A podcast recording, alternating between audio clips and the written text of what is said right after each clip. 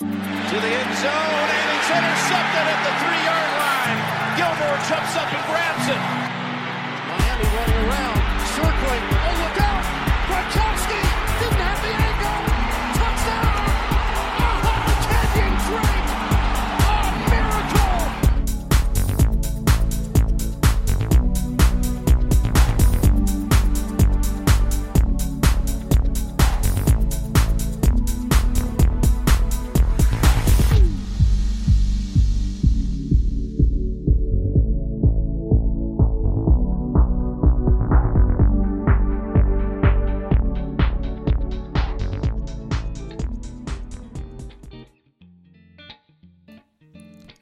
Popolo di Red Flag, benvenuti alla prima puntata del 2020. Ci ho pure dovuto pensare sul fatto se fosse o meno la prima puntata del nuovo anno e poi ho realizzato, ho detto beh sì, effettivamente l'ultima l'abbiamo fatta il 31, quindi sì, è effettivamente la prima puntata del nuovo anno ed è la puntata dopo le feste, dopo l'Epifania che si porta via tutte le feste, l'Epifania e finisce anche la dinastia, ma questo non lo so perché parleremo anche di questo, dei New England Patriots, la, la storia de, della, de, di questo weekend di, di wildcard e non solo perché le sorprese non sono mancate, un weekend di wildcard che è una delle settimane più divertenti da vedere, credo per tutti, perché uh, forse ecco, diciamo il Division Round è in assoluto la settimana più bella di football perché ci sono più partite con no, le quattro partite ci sono le squadre migliori, no? le, le due prime teste di serie di ogni conference, mentre il wildcard round ha sempre magari qualche partita più bella sulla carta e qualche partita sempre sulla carta magari meno bella. E invece no, invece abbiamo avuto due overtime, abbiamo avuto la partita dei Patriots che ha un valore, potrebbe avere un valore storico, abbiamo avuto l'upset ai danni dei Saints, abbiamo avuto un Seahawks Eagles che, vabbè, quella era la tassa da pagare. Quello era il pedaggio per le altre tre fondamentalmente, quell'ultima partita. Questa è la è la verità, nell'ultimo abbiamo un po' pagato la bellezza e la spettacolarità delle prime tre. Eh, d'altronde può capitare. Eh, andiamo con ordine, andiamo con ordine partendo dalle partite, poi facciamo un discorso sulla dinastia eh, dei Patriots anche e ovviamente sulle ultimissime notizie e faccio riferimento, chiaramente riferimento alla notizia fresca, fresca di ieri con Mike McCarthy che sembra pronto a firmare come coach dei Dallas Cowboys, pronto a essere assunto da Jerry Jones. E dopo andremo ad analizzare la situazione eh, che ha avuto un'evoluzione particolare durante la, la, settimana. E poi insomma faremo anche il punto di quello, però facciamo strada facendo, come detto. Eh, partiamo da Bills Texans. L'avevamo detto la settimana scorsa: 6 presenze playoff per uh, i Texans nella loro storia, per 6 volte all'opener della, uh, dei playoff e dei playoff.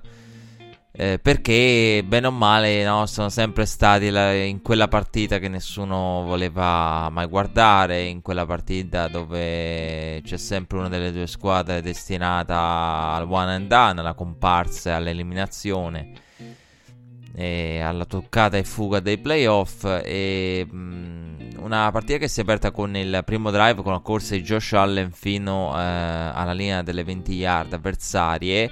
E la prima cosa che ho pensato guardando l'avvio di partita è eh, dobbiamo eh, sempre pensare ai playoff eh, quando ci troviamo una squadra come, come Buffalo. In quel momento ho pensato belle cose di Buffalo, almeno per quanto riguarda questo.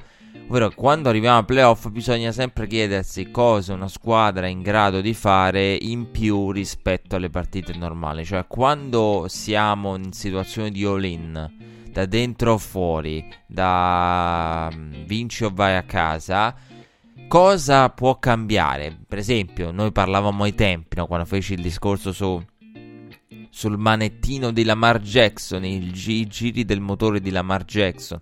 Ecco, sicuramente la, la prossima settimana con i Ravens vedremo Lamar Jackson correre quanto c'è bisogno di correre.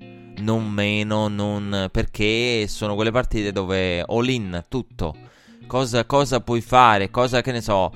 Eh, hai un ricevitore che può portare palla, perfetto, gliela facciamo portare. Hai un quarterback che corre, perfetto, lo facciamo correre. E mm, quindi no, il concetto del siamo pronti a, a prenderci dei rischi, ma soprattutto a sfruttare quelle che possono essere delle cose che magari teniamo, diciamo, frenate a bada o con una certa andiamo a centellinare e, e qui invece quindi co- come può trasformarsi una squadra? E alla vigilia una delle cose che ehm, era sicura che avremmo visto da parte dei Buffalo Bills ehm, è Josh Allen che corre un Josh Allen che corre più del solito pronto a utilizzare le gambe tanto anche se c'è bisogno perché fa parte della natura playoff e come si trasformano i Bills Josh Allen che corre. E quindi l'abbiamo visto da subito. E si sapeva che avrebbe corso. Poi c'è stato il uh, trick play con passaggio di John Brown proprio per Josh Allen quindi Bills che ci mettono anche un Josh Allen eh, ricevitore. Dall'altra parte uh, Watson ha iniziato la partita con, con un uh, sotto pressione e subendo un sec all'inizio subito. E non un grande lavoro uh, da parte della linea anche se nel primo tempo Deshaun Watson ci ha messo del suo perché in alcune situazioni lui provava a muoversi nella tasca, aveva l'uomo libero e non si è accontentato e quindi eh, la linea non l'ha aiutato magari in generale però in alcune situazioni specifiche anche lui che gi- girovagava e andando poi andando a, a, chiamarsi addosso la pressione. Quindi la solita no, complicità della linea sicuramente non ha fatto per certi versi la migliore partita dell'anno, però Deshaun Watson nel primo tempo, il miglior primo tempo dell'anno, Deshaun Watson non l'ha aiutato, quindi il solito discorso vale anche per questa partita eh, Josh Allen che ha continuato a correre eh, e poi ha sbagliato il passaggio per eh, John Brown ehm, con Josh Allen che era molto preciso tranne quel passaggio eh, per John Brown che per capirci è quello in cui John Brown tocca poi con il piede la parte bianca eh, sulla sideline. Era un po' preciso in palla Josh Allen all'inizio ma abbastanza nervoso in alcuni lanci, però anche quelli, quello che ha sbagliato non ha sbagliato in modo clamoroso. Ecco, questo è un episodio. E Houston che in quel momento faticava veramente a mettere insieme i primi down consecutivamente perché eh, prima o poi o la pressione arrivava dalle parti di Sean Watson a deragliare il drive e in un modo o nell'altro eh, Deshaun Watson non, non riusciva a eh, trovare la giocata per tenere in vita il drive. Quindi veramente tanta fatica a mettere insieme eh, primi drive consecutivamente. Poi su fine primo tempo eh, Josh Allen per il 13 a 10 eh, ha trovato Beasley a ricevere. Eh, un, Allen, eh, un, Allen, quello del primo tempo molto simile a, a quello visto a Dallas eh, veramente mi ha ricordato e non è la ricezione finale di fine primo tempo di Beasley che mi fa pen- associare al Thanksgiving ma in generale il Josh Allen del primo tempo l'ho visto un Josh Allen molto molto simile alla partita di Dallas molto in palla molto bene. Nervoso con qualche errore a tratti e sicuramente si è divorato qualche opportunità che poteva avere extra. E, e poi e poi è successo di tutto nel secondo tempo perché la storia era Texans che non riuscivano a muovere le catene, a conquistare primi down come detto.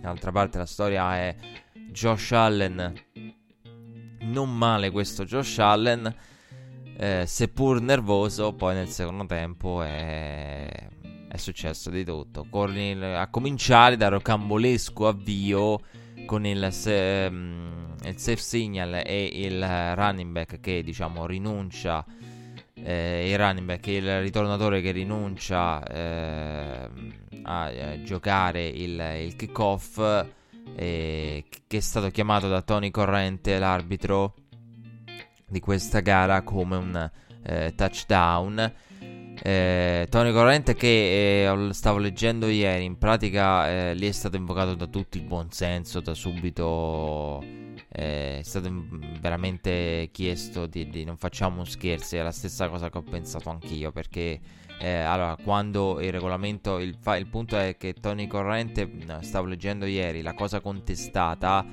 è che il ritornatore, vabbè, quando nel momento in cui lancia, eh, pre- prende dalla palla all'arbitro perché erano uscite varie ipotesi no? del fatto ma um, il passaggio in avanti il, la palla data all'arbitro dobbiamo considerare un passaggio avanti no quando viene data palla all'arbitro e il giocatore si gira verso l'arbitro eh, agli arbitri è detto di, eh, che quello è un segnale che il giocatore praticamente si è arreso si eh, fine cioè nel senso ha um, si è praticamente arreso e quindi la, la giocata è chiusa, rinuncia a portare la palla fuori da Enzo. Quindi il fatto, anche perché se ci pensate, è il giocatore che rinuncia alla possibilità di giocata di ritorno, prende do palla all'arbitro, credo che sia di tutti i gesti, diciamo, quello più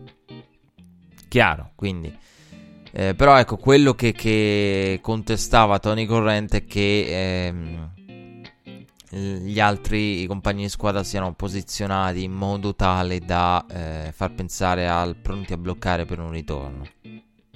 Quindi l'idea del del ehm, rinuncia, non rinuncia ehm, alla giocata oppure No, l'idea del... non è che qua eh, gli altri però non stanno giocando come se... Eh, se dovesse ritornare...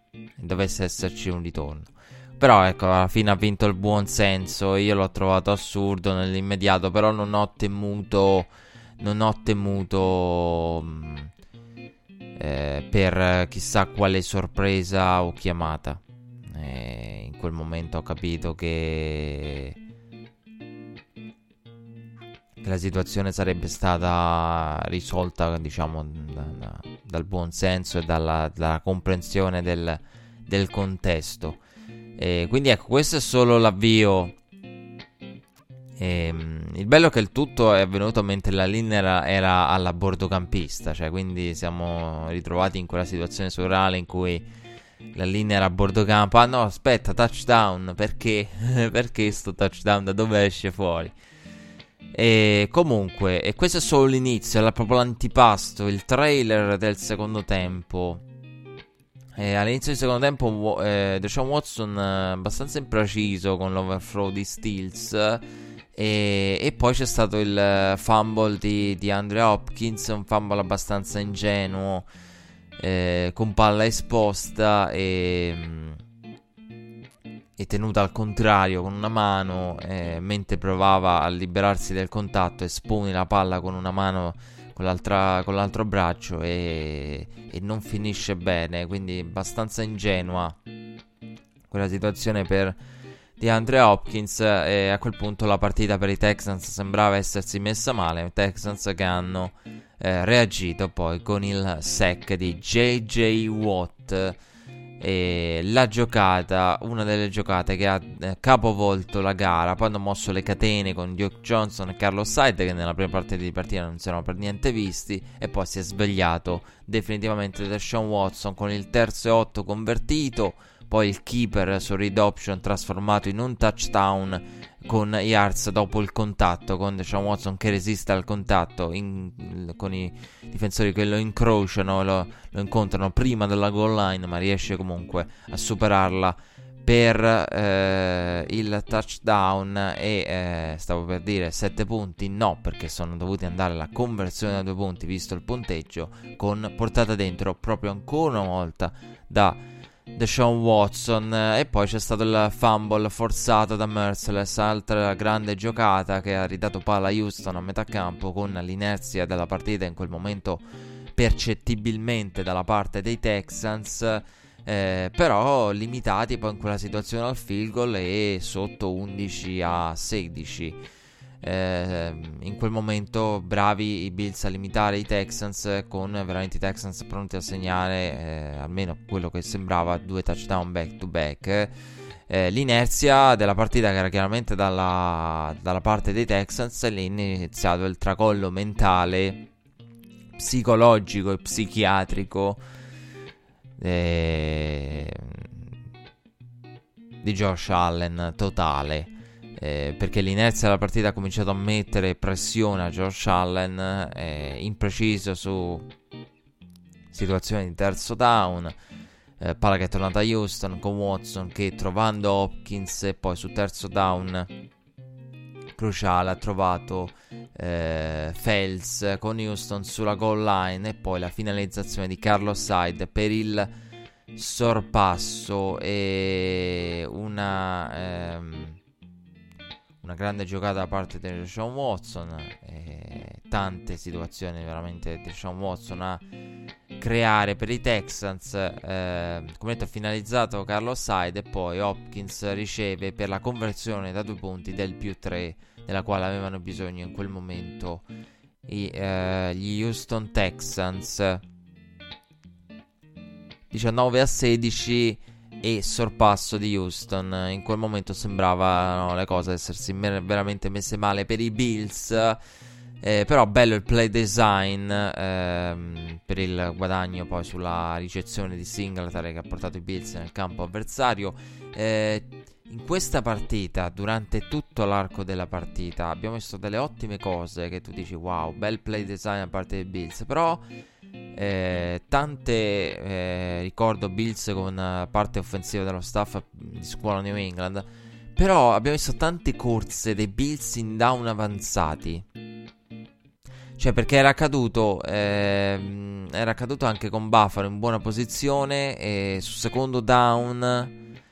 Eh, con il poi. Beh, costosissimo intentional grounding di Allen. Però in quella situazione lì noi abbiamo visto no, una corsa sul secondo down, eh, tante corse su eh, down avanzati che non hanno aiutato, mandando in confusione. Il che ti fa capire, mm, non mandando in confusione perché in confusione c'era di suo, però il che ti fa capire quello che pensano no, i Bills di, di Josh Allen.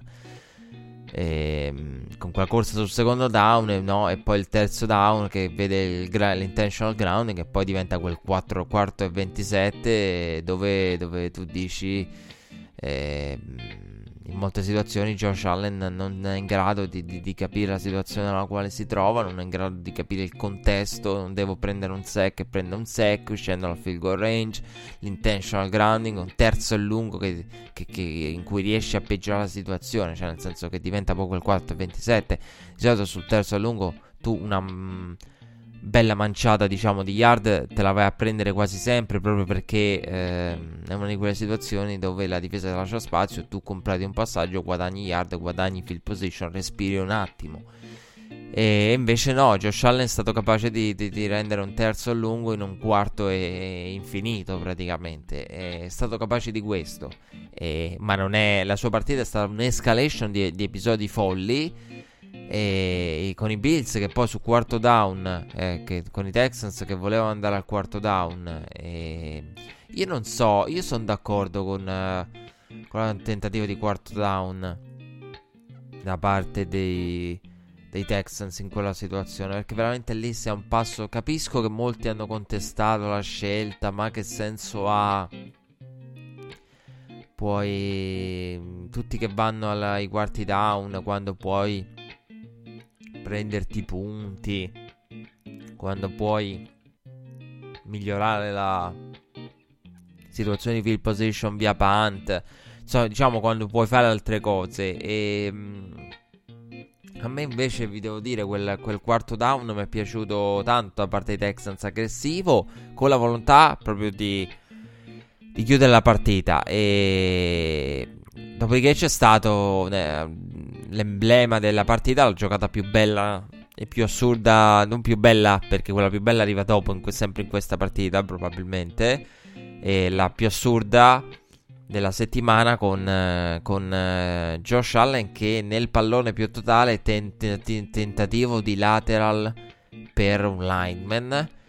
E il tentativo dei lateral ed errori. Bravo, però, comunque, poi bisogna dire a gestire quel drive a portarlo in field range per il pareggio. Però, per capire in che situazione mentale era Josh Allen, tra l'altro, prima ancora di, di, di menzionare questo episodio qua, che, che è l'emblema, no? Josh Allen che tenta un lateral mentre eh, viene mh, mm, tirato giù per un lineman. È la, il lancio per il fullback in uh, doppia coverage in una jump ball in profondità. Quello è stato. Guarda, se ne potrebbe stare a discutere per ore. Cioè, veramente questa puntata di Red Flag. Voi adesso ve la risparmio perché voi direte, cavolo, mo siamo passati dalle 16 partite con la puntata infinita. Adesso le puntate sono più corte, più compatte, meno partite. E qui invece fin- finiremmo per farla durare ore e ore. Eh, un'eventuale discussione se è più assurda o più eh, folle a livello mentale il lateral per il lineman o il tentativo di passaggio in profondità, la jump ball, palla alta eh, da andare a contendere in double coverage per un fullback. Eh, non so quale delle due decisioni di Josh Allen sia la più divertente, però eh, io, io se dovessi scegliere... Se dovessi scegliere non saprei quale scegliere, però direi più il lateral, perché il lateral è... Mo- no, no, no, no, anzi andrei più con l'idea del fullback. Andrei più con l'idea del fullback. Perché il lateral, magari in quel momento la, la testa dice: Ah, vabbè, c'è un uomo a cui passarla. Magari una volta in cui lo fai, eh, se hai anche un ricevitore o qualcuno che ti, che ti segue, che può eh, continuare la corsa, magari diventa anche una giocata che entra nella storia. E il lancio in double coverage del fullback invece, diciamo, ha un esito abbastanza. Non, non, diciamo che il lateral mentre ti stanno tirando giù che tu corri, provi un pitch, provi un lateral, provi a inventarti qualcosa, a volte può anche essere una giocata geniale. Ecco, quindi le, le, ho, de- ho, fatto la mia scelta. Regia a verbale. E, ehm, mentre il passaggio in double coverage per un fullback, per la jump ball per un fullback, quello non è mai una buona giocata. Quello non è mai geniale, non può mai risultare geniale in qualunque ipotesi, in qualunque contesto. Però bisogna dire bravo, pur essendo nel pallone, a portare il drive in field goal range per il pareggio all'overtime. Overtime che ha visto il punt di Houston e il punt dei Bills fermati alle porte del field goal range, complice il uh, blind, blind side block. E poi Watson uh, fa le magie. Fa veramente le magie, convertendo il terzo e 18 ed evitando il sec per il passaggio pazzesco che prepara il calcio della vittoria. Watson clutch giordanesco, possiamo dire, parafrasando Dabo Sweeney e John Gruden. E anche se diciamo, io voglio sempre dire super mega prestazione clutch, cioè giordanesca veramente di, di, di Sean Watson, però bisogna sempre eh, dire che comunque quando è così, quando arrivi no, in, in, in overtime... Eh, inoltrato, no, a me piace fare sempre quello il discorso che feci con con eh, Russell Wilson contro i 49ers nella prima delle due sfide tra i Niners e i Seahawks, ovvero eh, sì, l'overtime poi la chiudi, sei clutch, però diciamo sei comunque stato graziato. Perché ricordo che eh, i, hanno vinto lo, il, i coin toss i Texans hanno ricevuto e poi sono andati al punt. Quindi lì siamo in sudden death. Cioè lì basta un field goal e vai a casa, eh. Non c'è tempo poi per essere clutch. Cioè quindi c'è anche il discorso del eh, graziato anche dagli altri in un certo senso. Cioè gli altri ti tengono in vita e poi esce la, la, la, la natura giordanesca di, di Deshaun Watson eh, che, che, che fa un lavoro straordinario. Eh, credo che questa partita l'analisi sia semplice. Eh, non sono così pessimista su Josh Allen perché veramente quello che ha fatto vedere Josh Allen in questa partita nei tratti positivi è positivo. Quello che ha fatto vedere nel primo tempo. Questa è stata la partita della settimana e penso della stagione in assoluto. Comunque entrerebbe nella top 5, top 3 della stagione in cui tu dici guardi questa, questo, questa partita e pensi dentro di te eh, dalle due storie. Una di quelle partite dove il primo tempo ci narra una storia, il secondo tempo ci, ce ne narra un'altra su, su tutti, su O'Brien, su Josh Allen, soprattutto su O'Brien e su Josh Allen. Ehm, io non me la sento, io non so, io non so il valore reale di O'Brien.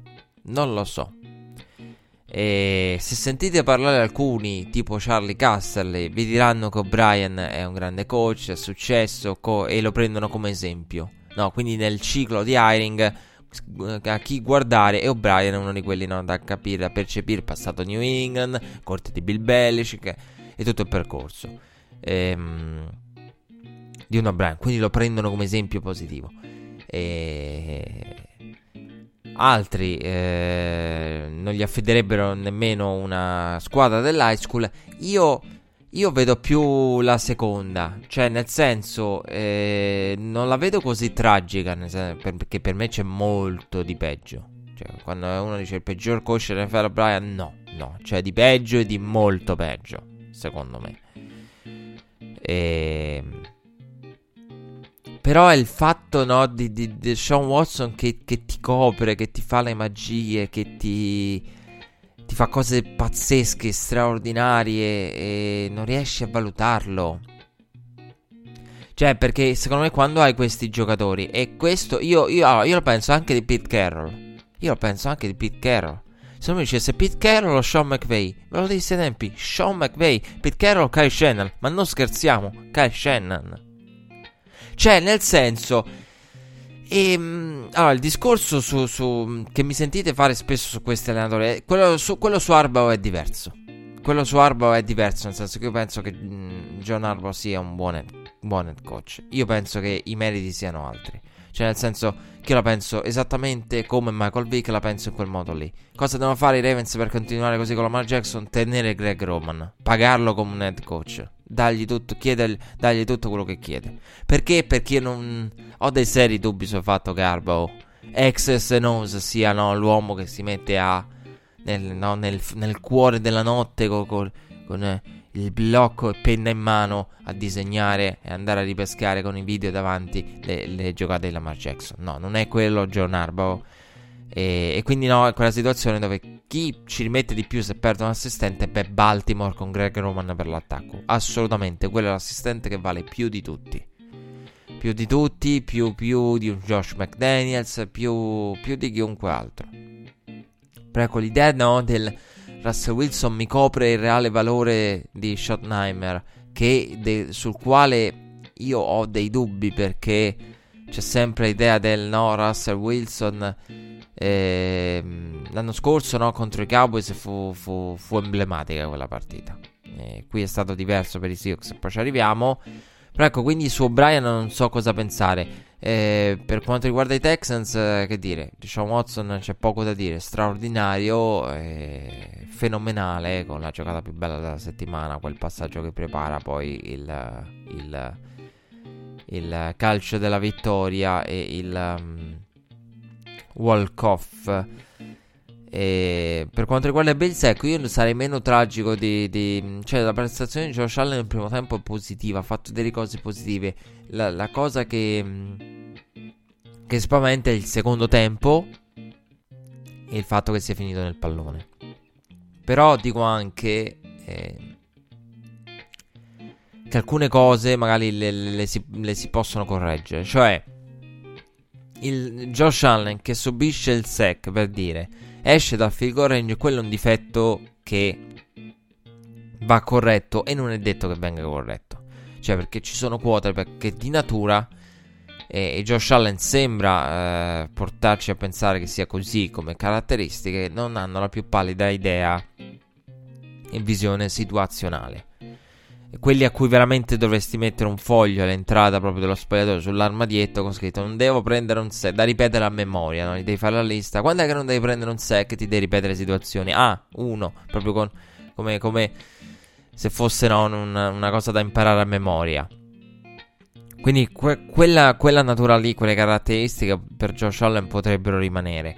E, però io vedo anche una parte, no? Quella del lateral, quella del... Quello per me è nel pallone, quella è... Mm, è il Josh Allen nel pallone per una situazione, no? La partita di bluff con qualcosa più grande di lui, quindi nel pallone inteso come... Cioè Josh Allen quella roba lì non, non credo che, che, la rivedi, non è quel, um, quel tipo di situazione che rivedi. Perché è um, qualcosa dettato dal momento, dalla pressione. Cioè, la vedo più no, dalla prima partita dei playoff va nel pallone, perché lì veramente ci sono cose che non hanno senso in generale. Cioè, non è solo il. non ha visione e comprensione situazionale. Lì è il, il, lateral è proprio quando vai nel, nel, nel, pallone non sai cosa fare, se, sei tipo alla disperata e ti, ti, ti, vai a inventare le cose più assurde. Quindi quella roba lì, secondo me, è dettata da, da, no, dal fatto del uh, un Josh Allen uh, a inizio carriera nella prima partita di playoff uh, in NFL, quindi era molto il contesto. Eh, però ecco, vedremo, vedremo. Eh, per quanto riguarda i coaching staff, l'ho detto, di O'Brien eh, ne possiamo stare a discutere all'infinito. Ha sicuramente fatto un grande lavoro lui, eh, Romeo Crennel per per i, Texans hanno fatto un grande lavoro. D'altra parte McDermott e, e i Bills l'avevano impostata bene, poi si sono saputi adattare poco e, e, poi ci hanno messo anche del loro eh, perché sono stati abbastanza conservativi nel secondo tempo. Diciamo, diciamo che Buffalo qui ha fatto no, una prestazione che ricorda un po' la, la, la Jacksonville dei tempi. E, no, la Jacksonville che vabbè era contro New England con Blake Bottles siamo avanti qui avranno pensato siamo avanti di 16 dobbiamo diciamo evitare di fare cavolate, gestire la, la palla, gestire le fasi iniziali del secondo tempo e cercare di, di sopravvivere a un'eventuale rimonta. Però ecco, quello è un errore, se l'hanno pensato è veramente un errore. Io li ho visti molto conservativi nel secondo tempo. E poca fiducia in Josh Allen, l'ho detto, tante cor- per le tante corse in down avanzati. E, e diciamo che in quel caso se è così ti sbagli perché con Deshaun Watson veramente erano 16 punti. Sono due touchdown e due conversioni. Eh, Deshaun Watson poi Deshaun Watson e i Texans sono così. Cioè Deshaun Watson è quello che si accende da un momento all'altro e ti fa una striscia di giocate. E, cioè si, si poteva no, percepire l'andazzo della partita. Comunque eh, vittoria per i Texans che approdano al divisional round scongiurando il one and done. Texans che con Deshaun Watson incontreranno Patrick Mahomes e Kansas City Chiefs, mentre i Titans, vincitori a Foxborough, incontreranno nella AFC nel divisional i Baltimore Ravens a Baltimora, i Ravens di Lamar Jackson, Titans che hanno battuto i New England Patriots. E non mi aspettavo potesse accadere. Devo dire, devo dire, che in questa settimana, per quanto riguarda i risultati, eh, per me ci sono. Vabbè, una partita è dettata dal contesto. Cioè, io avrei detto Seahawks, ma nel momento in cui esce Wentz eh, con praticamente quant'era 6 snap offensivi, la partita è andata a puttane per, per Philadelphia. Quindi sono quelle partite dove ehm, il pronostico, anche no, se, se l'avete giocata come schedina, avete giocato gli Eagles, cioè nel senso non è che una, ah, beh, mazza, che, che, che cavolo hai giocato gli Eagles, no, gli Eagles, no, sono quelle partite che tu vedi e dici andata, cioè nel senso dopo, dopo, dopo, dopo metà banco primo quarto andata. E, ehm, perché è così, cioè quella in cui esce il quarterback e la partita la, la, è già segnata profondamente, a meno che l'altra squadra non, non ci mette del suo per suicidarsi o esce fuori nei tuoi backup una prestazione eroica. Quindi quello. Poi vabbè, c'è la sorpresa in assoluto dell'anno, che per me rimane tale. Io non so se verrà superata, quella della vittoria dei Vikings contro i Saints perché in generale si poteva dire sì, la partita potrebbe essere più compatta, più equilibrata no? di punteggio. In realtà, poi all'atto pratico, la partita dei Vikings è... Perché io oh, nello scarto non ci credo. Mm, lo scarto è figlio della partita, secondo me. Quindi quelli che dicono: Ah, oh, dov'è un blowout? Non, un blowout. non lo so se è un blowout o non è un blowout. E onestamente sono quelle cose che non mi interessano proprio perché è la natura della partita spesso che decide il punteggio. E, ehm, l'avvio, il parziale, l'inizio, no, l'episodio, e quindi lo scarto vero e proprio lo decide. Però, no, da qui a mm, partita equilibrata sì, ci poteva pure stare, però io avrei visto comunque no, la vittoria dei Sens, equilibrate, ma con i Sens che no, con, con lo stiff arm idealmente tengono a debita distanza i Vikings quanto basta, diciamo, poi il fatto del ah, blowout non blowout, ripeto, onestamente non ci penso nemmeno proprio perché sono della filosofia che lo scarto è figlio della partita e degli episodi, quindi mm, da qui a dire no, un blowout, un blowout, no, non è detto, può, eh, poteva essere una partita equilibrata, però quella è la sorpresa dell'anno senza dubbio, non so se so, verrà superata alt- nei futuri round. Eh, quella dei Titans contro i Patriots, diciamo la classica partita dove mh, mm, la vedi e sì, effettivamente dici sorprendente, no, però la, la, in cui uno magari è scettico e mm, pensa i Patriots devono, devono, temere un certo tipo di partita e poi lo vedi realizzato all'atto pratico in tutto e per tutto, perché di questo stiamo parlando con la partita tra Titans e Patriots. Quindi eh, non mi aspettavo, io mi aspettavo una partita del genere. Il bello è che Titans Patriots è esattamente una uscita fuori come me l'aspettavo. E io ve l'ho detto a Red Flag in modo sincero: io in Tunnel non ho fiducia. Cioè, Tunnel non è sufficiente per battere i Patriots.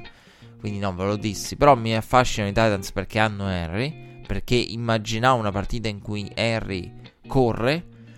E ehm, quindi non, non, non, non mi sorprende questo. Eh, la, la, natura della partita eh, non mi aspettavo riprese da parte... Me l'aspettavo esattamente così la partita e questo è il bello, eh, così ve l'avevo descritta, con l'esito opposto, con quello che è mancato a New England, con New England che all'ultimo diciamo si salva e la fa sua. E invece no, è mancato tutto questo. Io dicevo, vabbè sì... Uh, di Tunnel non mi fido, di Harry, uh, Harry è pericoloso, New England soffrirà a livello offensivo, però alla fine troverà la via per portarla a casa. Cosa che non è successa. E questa è poi la vera storia della partita. Comunque, eh, nel primo drive tanti passaggi per i Patriots. Patriots che erano partiti bene. Eh, con Sonny Michel a correre, poi anche tentato trick play. E da subito i Titans hanno risposto con le corse di Harry.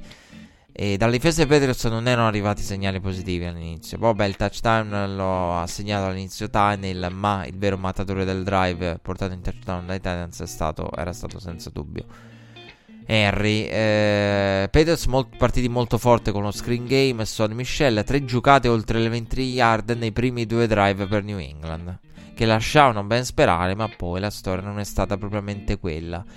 E devo dire due grandi drive per Josh McDaniels. Due grandi drive per Josh McDaniels. Lo voglio dire perché Josh McDaniels è stato criticato tanto. E, ehm, però eh, perché poi il, il, play calling in molte situazioni adesso ci arriviamo ha lasciato a desiderare però io devo dire i primi due drive bene perché le script plays, no? questo abuso di, di screen pass, no? quelle sono le classiche situazioni con New England che scava diciamo in profondità nel proprio playbook per trovare combinazioni, screen e robe varie e ha studiato l'avversario perché da subito no, i, i, Titans non avevano risposte a queste ricezioni dal backfield dei running back di New England dagli screen pass. Quindi con il secondo drive per il touchdown, eh, altro grande drive, diciamo il secondo dei Patriots chiamato da Josh McDaniels. E, mm, la partita è da subito eh, apparsa molto corta. E perché probabilmente con due drive, due drive avevano occupato quasi tutto il primo quarto.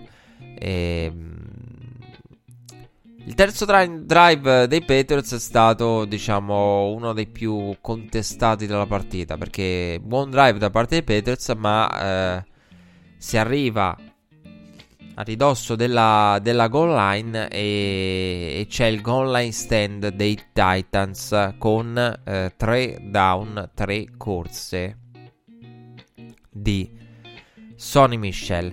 Quello è stato il momento più clamoroso perché poi i Titans riuscirono a fare grandi giocate. Eh, tra l'altro, grande partita da Sharon Evans per eh, Sean Evans per la difesa dei Titans.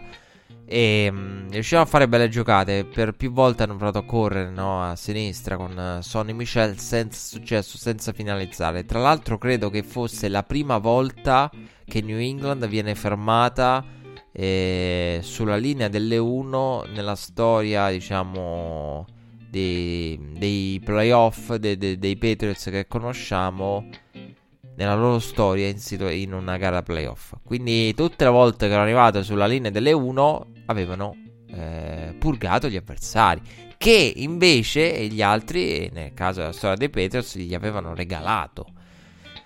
Hanno regalato loro eh, titoli come Seattle sulla linea delle 1. Però ecco, eh, nella storia de- de- del percorso, diciamo, dei New England Patriots, della, della, del football situazionale, dei playoff di Bill Belichick e di, di, di, di, Tom Brady sulla linea delle 1 eh, New England la porta dentro e qui non è successo non è successo goal line stand eh, per tre volte ha provato a correre New England con, con Sonny Michel e senza andare a passare poi andando a praticamente a calciare perché poi tra l'altro Michel era anche tornato indietro poi sul, sul terzo down, quindi non era più un...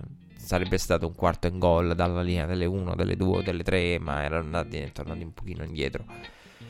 Pare fosse sulla linea delle 4 a quel punto, quindi sono andati a calciare. Quindi hanno anche l'idea del New England non rischia, non rischia il quarto down, però ecco, diciamo, vedere in questo senso per i tifosi dei Patriots sarà sembrato atipico più che mai. No, questa natura tipica dei Patriots. Bill Belichick che poi andando avanti nella partita va al punt. non va al quarto down nel proprio campo, va al punt in posizione diciamo avanzata perché non si fida del, ter- del quarto e quarto, quarto e, e quattro mi pare fosse con, con Tom Brady come no, Bill Belichick nella partita contro i Dolphins che lascia prendere finire il primo tempo, lascia scorrere il cronometro senza provare a prendersi qualche rischio e un'opportunità. Quindi questo fa capire della, fidu- della non fiducia dei Patriots per l'attacco, anche qui. Certo, la fiducia nel passing game poi, eh, perché parliamo di quello. Nello specifico con... Eh, tre, tre corse in tre down e poi si calcia. Quindi in questo caso Brady nemmeno Brady e il passing game nemmeno, nemmeno coinvolti. E dopo quel goal line stand Henry ha corso eh, c'è stata la corsa di Henry per 30 yard a poco più di un minuto dalla fine del primo tempo eh, era già in tripla cifra per yards corse Henry ha ricevuto anche lo screen che ha preparato il down and goal finalizzato da lui, che credo fosse poi alla fine della partita delle, de, de, delle 70 e qualcosa yard di Daniel, credo fosse anche il passaggio più lungo, proprio quello screen per Henry. Quindi Henry in tutto e per tutto è stato praticamente l'attacco dei Titans. E... Poi arriviamo a parlarne ed era già in tripla cifra come detto prima della fine del primo tempo. E comunque lo screen che ha preparato il down and goal e ha poi finalizzato lui. Eh, New England che nel secondo tempo è passata alla difesa dello scorso Super Bowl con i sei uomini eh, sulla line of scrimmage, come ben eh, fatto notare da Tony Romo. Eh, sei uomini sulla line of scrimmage è qualcosa che siamo veramente abituati a vedere solo in situazioni di goal line.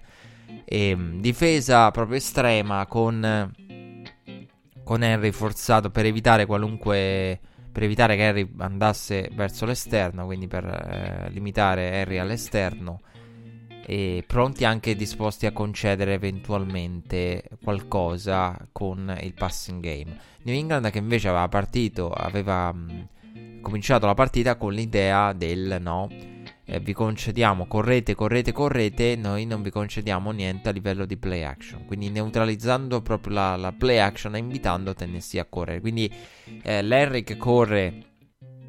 No, è come il Bill Belichick dei tempi contro i Rams. In questo caso, il Bill Belichick, nel game plan del Bill Belichick, sicuramente c'era il concetto: eh, lasciamo eh, correre Henry per 150 più yard, magari. E l'importante è perché probabilmente eh, New England e Bill Belichick sanno che una partita come quella di, di, di playoff, una partita del genere, anche se corri, corri, corri, così come hanno corso i Titans, può non essere abbastanza, perché poi metti a referto pochi punti. La difesa è stata capace no, di limitare a 14 praticamente punti ehm, i Titans e beh tralasciando il finale e ehm, quindi no l'idea del corri corri ma eh, non, non, è abbastanza può non essere abbastanza per, per vincere nel, nel, Super Bowl moderno poi a un certo punto magari devi, devi passare e, e, lì poi nel secondo tempo invece è passata da limitare al play action alla difesa dello scorso Super Bowl con i 6 uomini sulla line of scrimmage che ha funzionato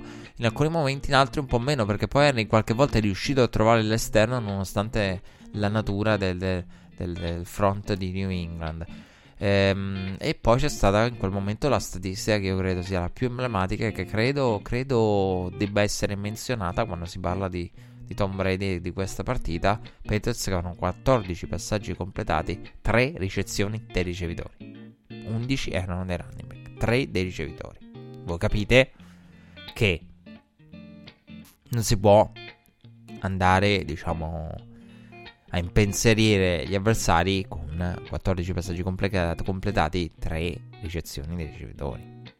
Cioè, quando i running back sono praticamente la quasi totalità del tuo attacco, eh, la situazione dell'attacco di Peters è emblematica. Terzo down, poi con 4 drive e 4 punt da entrambe. Eh, terzo quarto con 4 drive e 4 punt entrambe le squadre. Con poi eh, Tennessee che è la prima squadra delle due nel quarto quarto a tornare nelle 40 avversarie. Metà quarto quarto e poi c'è stato quel gioco no, con eh, Vrabel che fa il Belichick eh, contro Bill Belichick che ha fatto una faccia per dire oh come osi servirti di questi stratagemmi contro di me ehm, quindi ecco diciamo no no stregone Bill Belichick si vede l'incantesimo eh, che ha creato la, la formula pozione la formula magica da lui creata usata contro ehm Tennessee che ha usato il cronometro no? con eh, quella sequenza di penalità, il delay of game, la false start, eh, con il regolamento che è una, sì, una, parte di regolamento del cavolo, quella è una situazione che è un buco regolamentare del, de, del cavolo, perché è stata una situazione brutta da vedere. No, con il cronometro e nei, prima dei, dei primi 5 minuti finali, prima dei 5 minuti finali, che, che che ha permesso ai Titans di, di, fare questo giochino. E poi che hanno avuto palle e sono stati fermati con il costosissimo drop in quella sequenza serie di down di Julian Edelman su, su secondo down. Sì, poi Brady sbaglia. Il terzo down ci mette qualcosa Brady, però ecco il drop di Julian Edelman è stato gigantesco. Poi Tennessee la tiene, la ridà ai Patriots con una quindicina di secondi, Brady intercettato e la partita era già finita, ma è finita poi all'atto pratico in tutto e per tutto. E vittoria dei Titans. E, mh, mm, il discorso sulla dinastia è un discorso che tengo per dopo. E, mm, io credo in questa partita analizziamo la partita. Poi il discorso dinastia. Il discorso dinastia è, è la particolarità del, um, delle puntate del podcast durante la, l'inizio l'off season, durante i playoff, è che le partite sono poche. Quindi no, cambia per quello uno dice. Sono puntate eh, strane da preparare, più facile prepararle per certi versi, perché sono meno partite. Quindi la puntata è più corta, no? 4, pun- 4 partite, c'è meno di cui parlare. Ci sono le notizie no, che vengono dall'hiring, eccetera. Però sono notizie di cui si parlerà comunque tanto andando avanti. Quindi non c'hai la fretta di dobbiamo analizzarlo entro, entro la fine della puntata di oggi. Che so, McCarthy ai Cowboys. No, non è così. E poi in generale le partite, avendole viste tutte, quasi tutti hanno visto le partite. Che è una cosa che sembra una cavolata. Ehm e invece è una cosa verissima, cioè vi posso assicurare no, che, che playoff è difficile anche preparare la puntata, sono puntate veramente insidiose da preparare perché c'è meno roba, e il che per certi versi è positivo perché ci si concentra su poche partite, però è anche vero che no, lo, lo, l'ascoltatore le ha viste, mentre delle 16 totali de, de, de, delle week eh, al completo, quelle senza buy, dai, delle 16 totali, molta gente ma ne ha vista una, due, le due, tre più importanti. Quindi, qui invece ecco, credo che quasi tutti gli ascoltatori Red Flag, non dico che le abbiano viste 4 su 4, ma ne abbiano viste 2, 3 su 4, mi ci giocherei tutto, insomma. E, ehm, e, quindi mm, no, c'è il discorso di dinastia che è uno di quei discorsi e tu dici sì, lo, lo, lo, affrontiamo, non lo affrontiamo, ma è un discorso che tornerà talmente tanto ed è un discorso che aggiorneremo di giorno in giorno, ripeteremo concetti già ripetuti in passato perché non è nemmeno nuovo poi il discorso di dinastia. Comunque il discorso di dinastia lo facciamo dopo. Per quanto riguarda questa partita io credo che i Titans siano stati molto bravi a mh, mm, preparare un game plan specifico, a, a, a essere pronti, no? come New England. Cosa mi serve per battere i Patriots in questa partita? La, lasciando stare tutto, no? Le, come la distribuisco il game plan. E infatti eh, a Tunnel non è stato chiesto di, di di fare molto mentre Henry è stato spremuto. Henry che ha praticamente 60 più portate, ha superato le 60 portate tra week eh, 17 e wildcard round. Eh, però qui vi dicevo la settimana scorsa chi supera le 30 portate storicamente non fa bene, quindi non ha sembrato risentirne in alcun modo. Veramente straordinario. Ho visto Beast Mode e non era Marshall Lynch in questo weekend. Ve lo volevo dire già la settimana scorsa. Vi volevo dire c'è un Beast Mode in NFL, ma non è Marshall Lynch. E, ehm, c'è uno che però lo ricorda. In alcuni momenti lo ricorda anche tanto. E ve lo volevo dire la settimana scorsa. Poi ho detto, vabbè, e ve lo dico in questa. Quindi già la settimana scorsa ne parlavamo di Harry. Qui è stato pazzesco. È veramente dominante. È come running back, un running back ancora giovane. Nonostante, diciamo, sembra ancora. Sembra veramente che sia nella Lega ormai da una vita. E sarà interessante anche vedere no, il um, futuro contrattuale di Henry. Perché è uno di quelli che senza dubbio meritano di essere pagati, però senza strafare, visti nei precedenti Zeke e, e Todd Gurley. E, ehm, quindi brava Tennessee no, a impostare il game plan capendo quello che avrebbe potuto impensierire e battere i Patriots. Bravi nelle, nelle situazioni, nel cronometro. Con quella situazione lì, con Brabel che conosce il regolamento e, e tira fuori un, trucco alla Bill Belichick. E, e bravi, diciamo, a capire quello che i Patriots avrebbero potuto fare eh, a livello difensivo che hanno fatto. Anche se eh, poi, passando alla sponda Patriots, io eh, non, della difesa capisco entrambe, entrambe le cose sono vere. Nel senso che qualcuno potrebbe dirmi: eh, la difesa lascia eh, i Titans correre eh, per 200 yard, lascia i Titans praticamente corrergli sopra, però eh, alla fine poi li limita nei punti. Allora, e, AJ Brown è stato. Io, io, credo che AJ Brown è stato neutralizzato. Vabbè, aveva su di lui Gilmore. Poi, vabbè, non hanno in generale passato tanto. Quindi cioè, non hanno proprio passato volendo mh, mm, estremizzare ancora di più la cosa i Titans. Però, quindi è vero. Ehm, io penso anche una cosa. Ehm, la, la, prestazione della difesa di Petros io credo che sia stata una... È difficile dire perché secondo me la prestazione della difesa di Petros è stata... Non la reputo né positiva né negativa.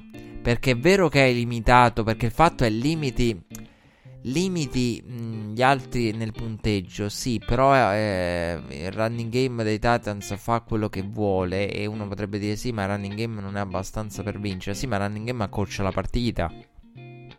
Anche. Quindi il fatto è la difesa dei Patriots non ha concesso qualcosa che dici fa vincere la partita ai Titans, però ha concesso qualcosa che ha permesso ai Titans di impostarla la partita. Cioè, questo è quello che voglio dire. Se tu concedi yards su yards uh, al passatore avversario, tu concedi qualcosa che ti fa perdere la partita. Qui non è che le yards concesse ad Henry ti fanno perdere la partita, però te la fanno scappare di mano, te la tolgono dal tuo controllo perché va no, nelle mani dell'altro, va nelle mani di Henry che la gestisce, che impone il ritmo. Quindi, non so, la difesa di New England non ha concesso a livello di concedi che, che ti fa poi perdere, ma ha concesso il controllo della partita. Per quello dico, può essere positiva e può essere negativa perché uno può dire hanno limitato i punti, sì, ma hanno fatto fare ai Titans quello che volevano. Nel, nell'imporre il, il, proprio stile, il proprio ritmo, il proprio controllo sulla partita.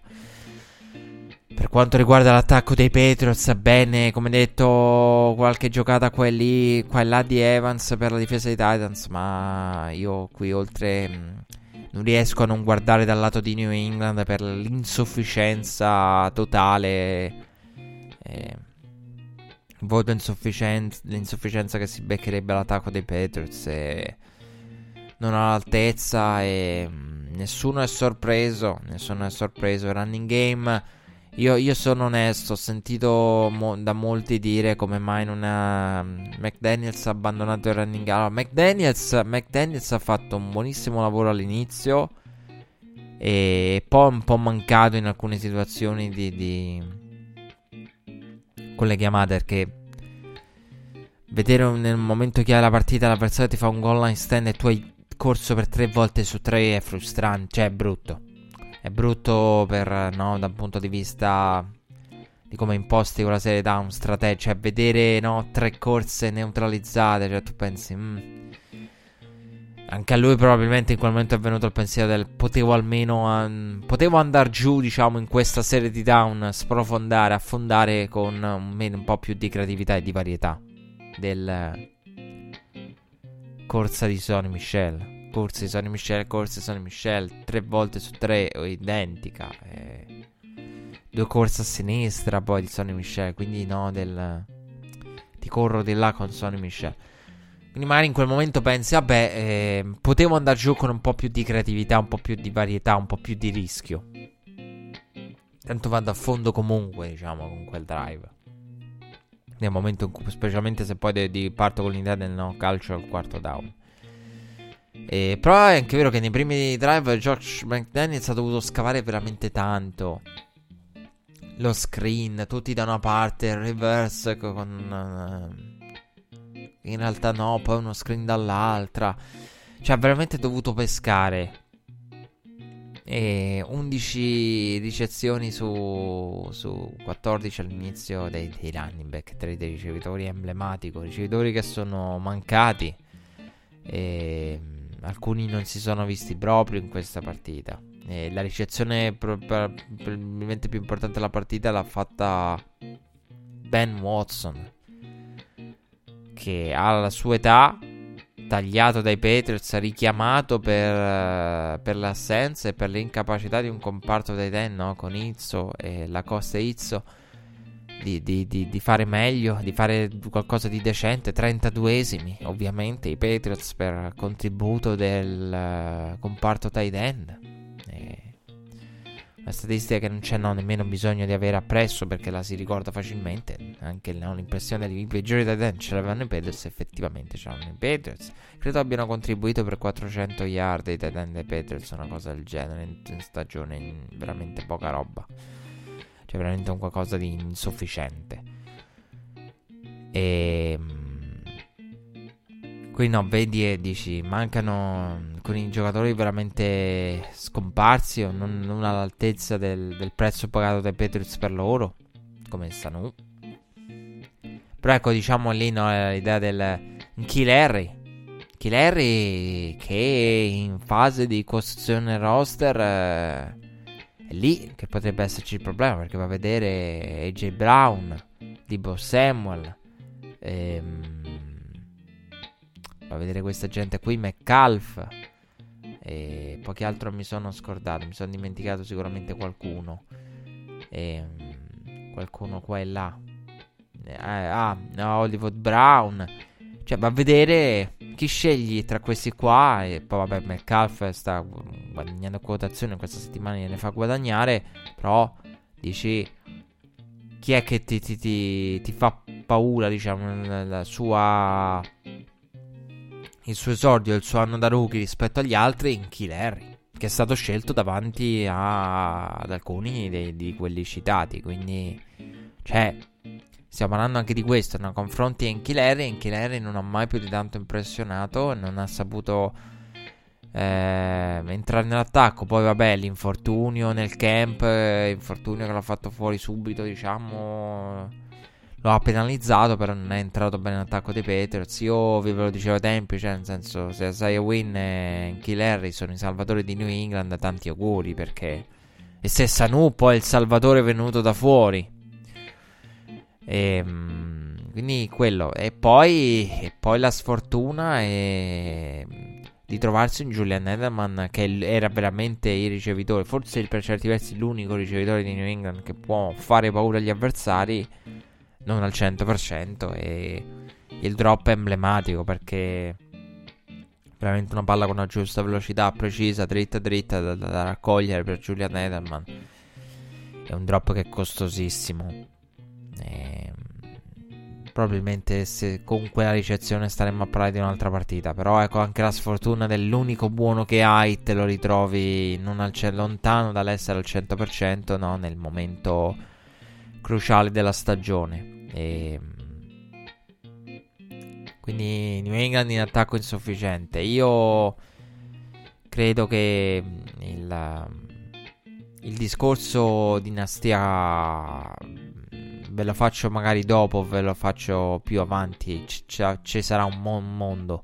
Io però credo no, che ascolta Red Flag ha sempre eh, su una cosa, no, diciamo, a Red Flag possiamo dire di di poter di aver diciamo detto e di aver sempre tenuto d'occhio e da amante no, e studioso di Bill Belichick e Bill Belichick che poi ne parleremo hanno assunto quasi lo status di divinità meritatamente da, da, da grande studioso di Bill Belichick io vi, vi dissi in, in stagione nell'off season del non mi piace quello che stanno facendo i Patriots, non mi piace quello che sta facendo Bill Belichick in fase di costruzione di questo roster offensivo. Perché fatto è paga New England no, una, una filosofia. Ogni, allora, io, io penso una cosa. Vi faccio questo discorso adesso perché non è solo la dinastia, è il team building. Io credo che il team building è, c'è una cosa che odio lo si fa nel, nel piccolo, chiunque lo fa. Ehm, il team building è del vedere la moda del momento, il trend del momento ed estenderlo a, a sempre, no? Cioè, il bello per, è una cosa che a me non piace, no? È una di quelle cose che ne, ne, a Red Flag, diciamo, evito perché tu dici Red Flag ha tanti altri difetti, però se c'è un difetto che non ha è quello di dichiarare un trend del momento come la svolta. Perché è una cosa che a me non piace. Cioè, vi faccio un esempio. Due anni fa sentivo parlare di team building i network americani, il team building era Howie Roseman, gli Eagles, All In, contratto da rookie, veterani. Oggi si parla no, del trovate il vostro Lamar Jackson. Non è così che funziona. Cioè, nel senso, oggi si, si sente elogiato il modello dei Baltimore Ravens. Quando il modello dei Baltimore Ravens ha una percentuale elevata di insuccesso. Perché eh, io auguro a tutte le squadre che sono alla ricerca di un quarterback di non andare a cercare Lamar Jackson. Perché Lamar Jackson non lo trovano. Quindi ve lo, glielo dico già io, tranquilli, perché uno ha la Lamar Jackson. Cioè, quindi anche l'idea del no Adesso funziona il modello Lamar Jackson, quindi devo costruire tutte le mie squadre a livello offensivo con un Lamar Jackson. Tanti auguri a trovare il Lamar Jackson, visto che è un personaggio unico nella storia del football come caratteristiche. Quindi vabbè. Però no, ho capito, mo- eh, quello che non mi piace è il modello, no, vincono gli Eagles, gli Eagles sono in riferimento, vincono i, i Ravens, sono in riferimento, voi potrete dire, potrebbero, diciamo, vincere i Ravens, diciamo, dico a livello di buona stagione per il momento. e sono diciamo potenzialmente favoriti per il titolo anche assieme ai Niners quindi si, pe- si, vanno a vedere quei modelli però voi direte nel mezzo vabbè hanno vinto i Patriots no, e io potrei dirvi sì problema di Patriots è stato già posto e risolto cioè i Patriots sono una di quelle squadre di cui quando no, c'è la moda del team building di turno non si nominano i Patriots perché l'esempio Patriots già si è capito che non è ripetibile. Cioè, siccome no, le, mm, il discorso, ah, il modello Eagles con Howie Roseman è da prendere spunto perché il modello mh, mm, Baltimore con Da Costa, Ozzy prima di lui, John Harbaugh e la rivoluzione la jacksoniana, tu guardi e dici si può prendere spunto per questo e per quest'altro. Nel caso dei Patriots, tutti quelli cioè, come, come, dire, l'idea del prendi spunto da, dal modello, de, che, de, da, dalla moda del momento, dal modello del team building premiato in questo momento da, dai risultati. New England, siccome è una cosa vecchia, eh, ci hanno provato da altre parti e non è andata bene. Quindi, no, prendi spunto dai Peters, già, cioè, già, lì almeno l'asterisco esiste. Non mi piace perché no, il team building viene sempre visto in questo modo. Però, proprio perché io credo che non esista una filosofia di team building perfetta. Non esiste. Il team building, se fai così, non esiste. Perché il team building è figlio delle scelte, delle persone, delle situazioni. Vi faccio un esempio. E questa è una cosa, è nell'animo umano fare questo. Ogni anno, io non, non sono un amante no, del fantasy football non gioco i fantasy, gioco solo il fantacalcio che comunque mi tiene un minimo aggrappato al calcio che, che, che diciamo la, la, la, domenica di NFL e poi seguendo, vivendo praticamente del mondo americano, no? dicevo settimane fa, sentendomi americano da un punto di vista professionale il calcio è qualcosa di molto distante, no? sono quegli sport, poi tendenzialmente quando segui i tuoi sport magari ne hai altri che segui come la Formula 1 che, che, che, analizzi da un punto di vista tecnico, che sono più vicini a te.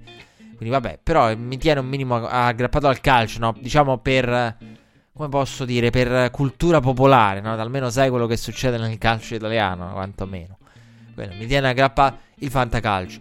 E ogni anno no, mi capita di parlare con amici di quella squadra costruita e quello è però vinto con il big, quindi si vince con il big, no?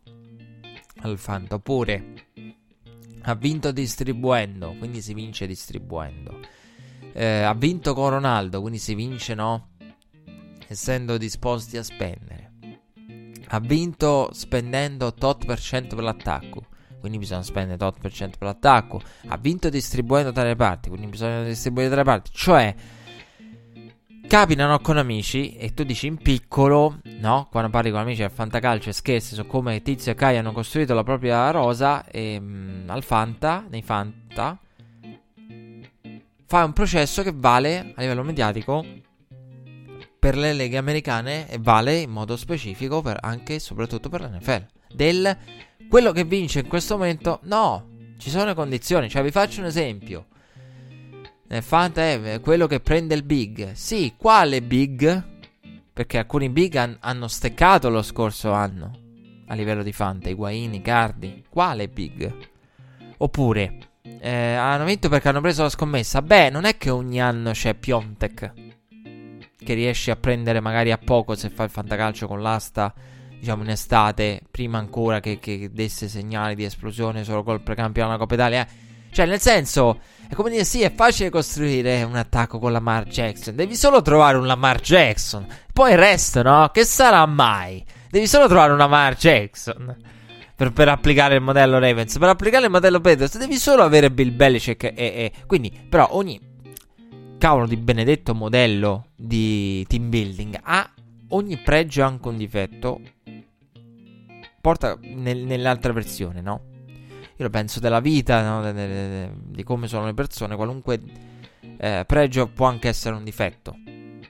No, l'essere persone buone può spesso, no, il difetto, il contro, um, pro e contro, che magari si diventa ingenui. Eh, l'essere delle persone troppo schematiche eh, aiuta magari in alcuni ambiti, in altri no oppure essere delle persone molto più libere, meno schematiche nell'organizzazione delle varie, tipo me, eh, può avere di contro altre cose. Cioè che, che poi no, sei quello che, eh, da cui la gente si aspetta che no? Quindi ehm, può avere no, dei, dei, dei, pro e dei contro, qualunque difetto. L'essere, per esempio, troppo. Eh, l'essere molto aperti, disinvolti può essere negativo perché magari si è inopportuni. L'essere troppo timidi si può passare no, per quelli antipatici, chiusi, snob, arroganti. Eh. Quindi, no, qualunque caratteristica io lo faccio sempre a livello filosofico con, con eh, il carattere, le caratteristiche di una persona. Quindi nulla è un difetto, nulla è un pregio. E qualunque difetto o pregio ha anche no, la, la, l'altra parte. Quindi uguale nel team building. Lo faccio anche per il team building, è lo stesso discorso. Ogni cosa ha un pregio e un difetto.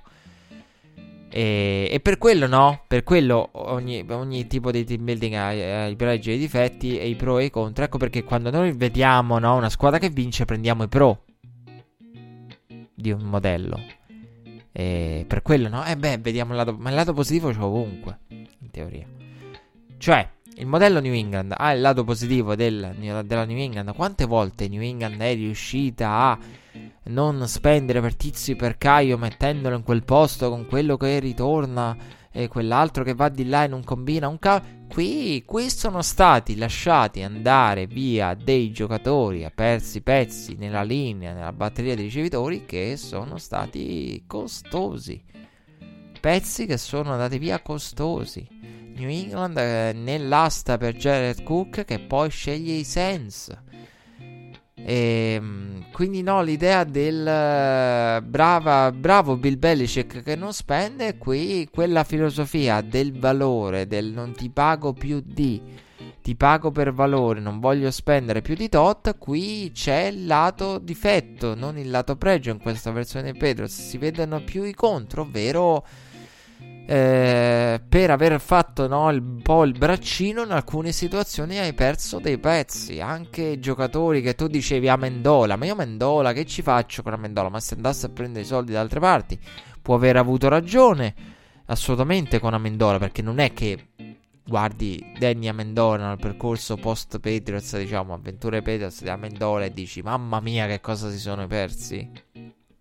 Persi i Patriots. No però pensi la, no, era, erano meglio Amendola e Hogan eh, di questa versione qui con no?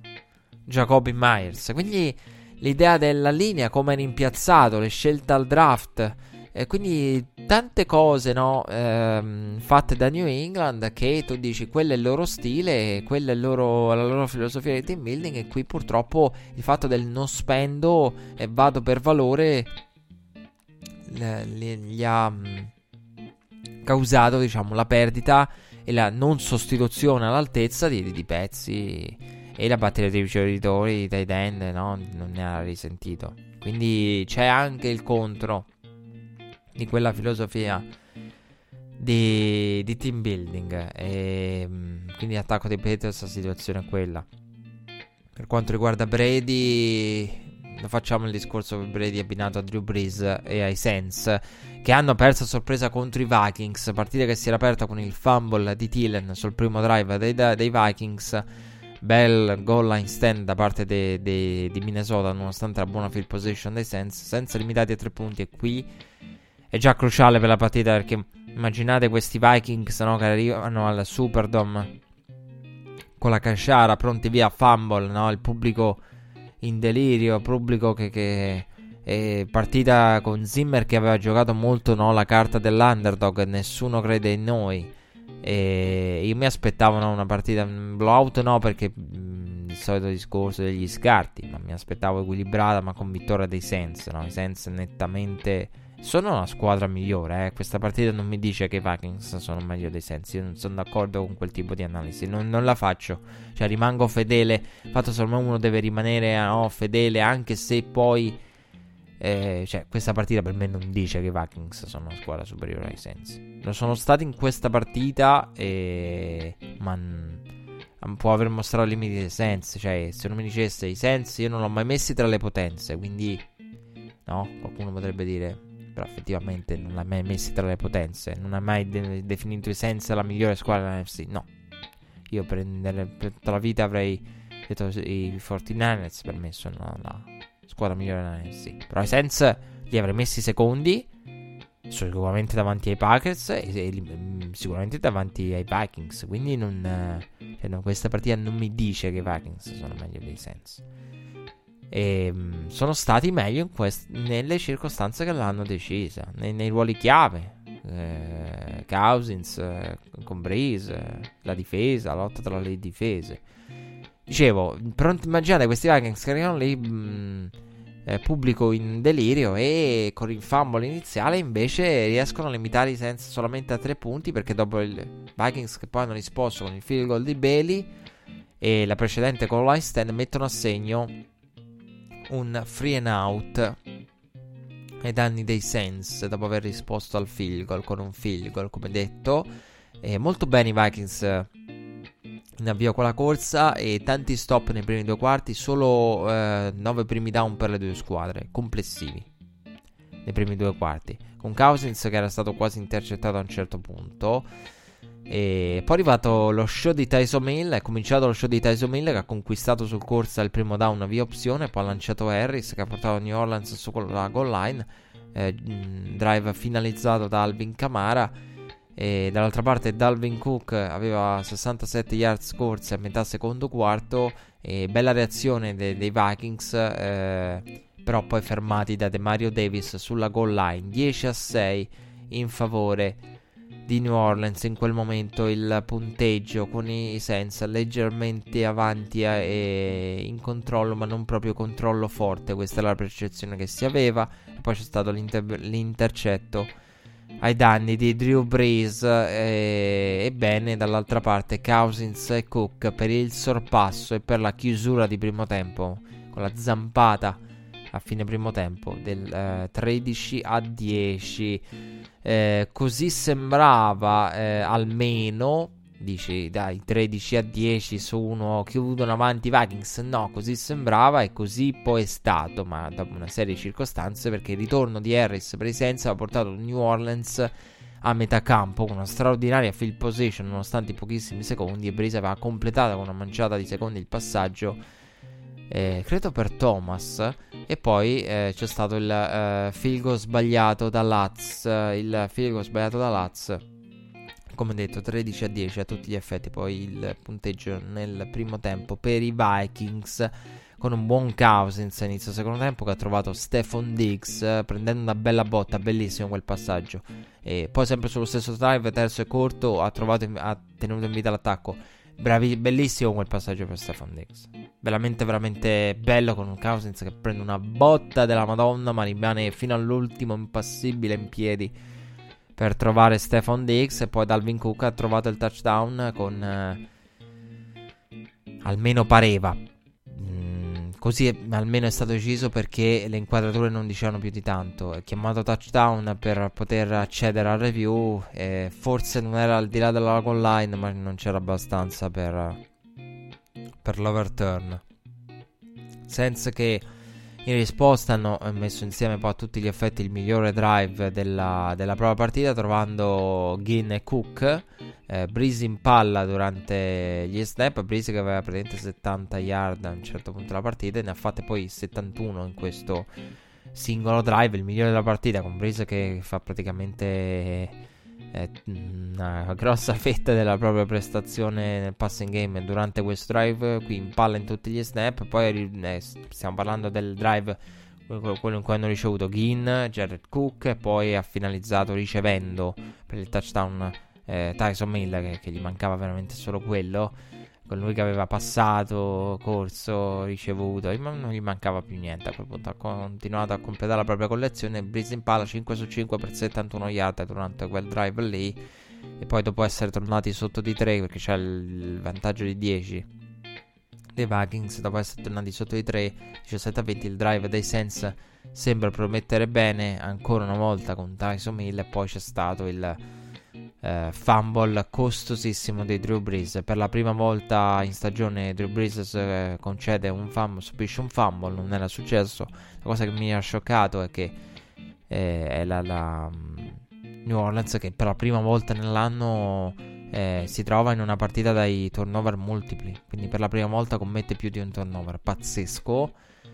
E fumble costosissimo. Vikings che sul drive successivo eh, vengono fermati. E lì sembrava veramente costare tanto il fumble di Drew. Poi alla fine è stato costosissimo a tutti gli effetti. Vikings che vengono fermati con eh, la misurazione che, che c'è stato quel drive in cui la misurazione aveva dato il primo down.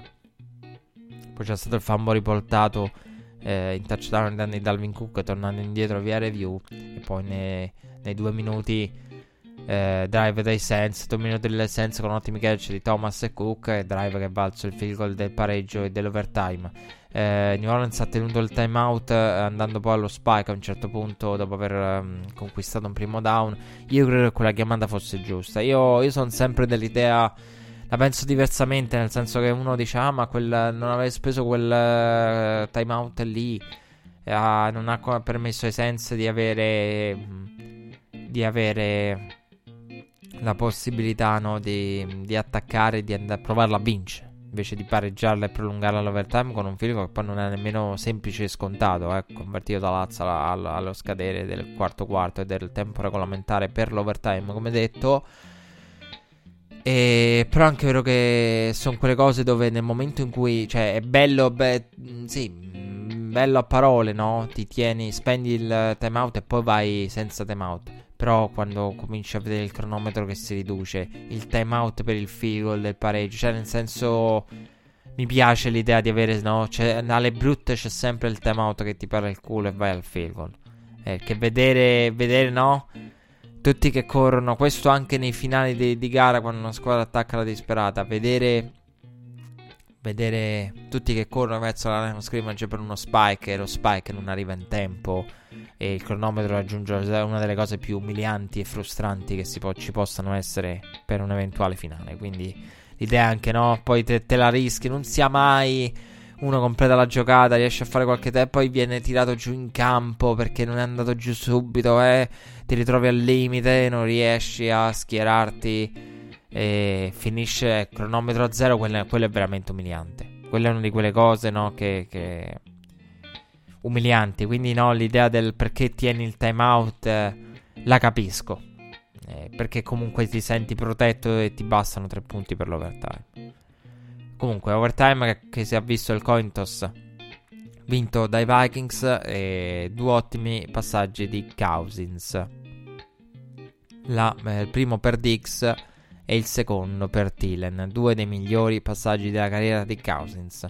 E poi dopo due corse di Cook sui primi due down, con il passaggio della bomba per Thielen che aveva preparato il eh, distance and goal, no? la serie down and goal per i Vikings, dopo due corse di Cook sul terzo down, Kirk Cousins per Kyle Rudolph che riceve per la vittoria.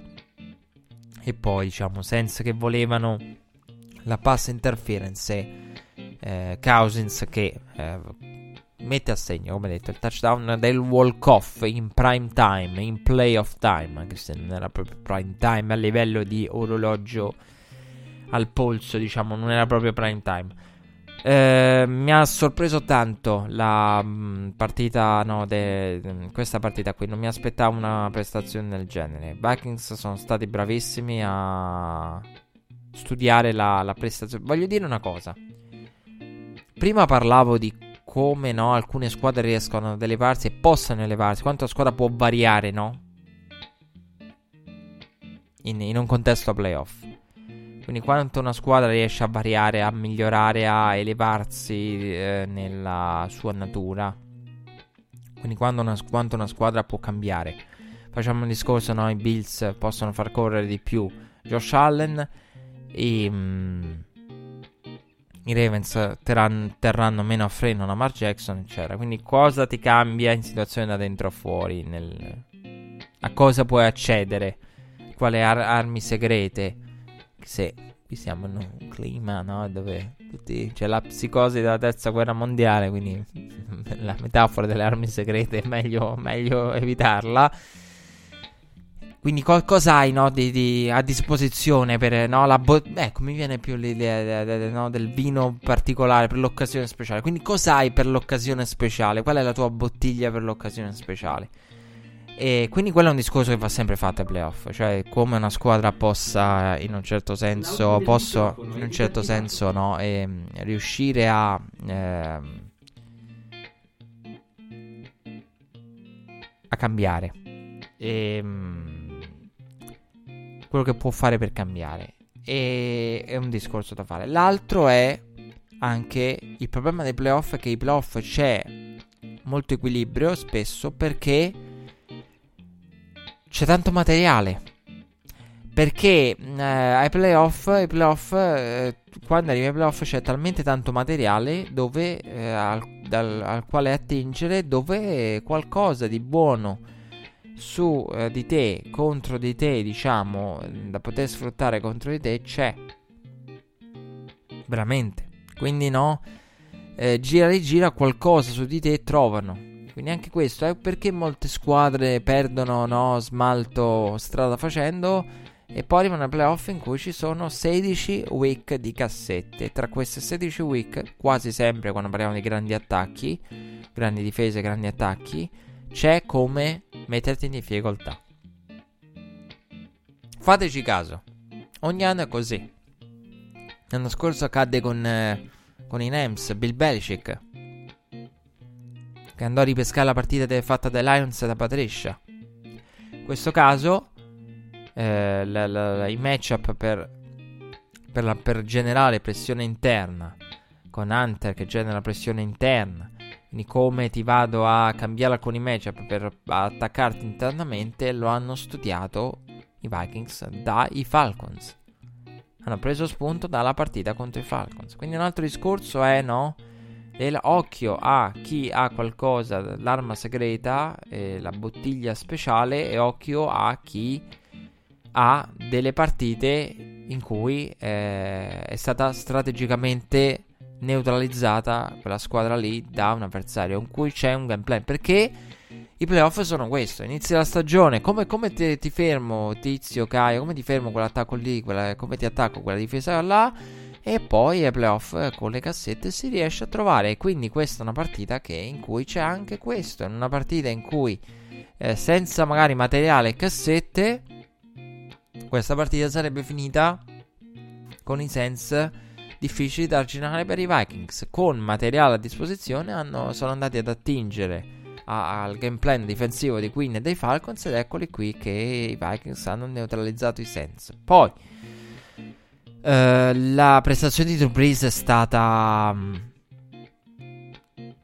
negativa. C'è stata quella la miscommunication, così eh, insomma la, ha specificato poi di cosa si, si, si è trattato Drew Brees con, uh, con Michael Thomas.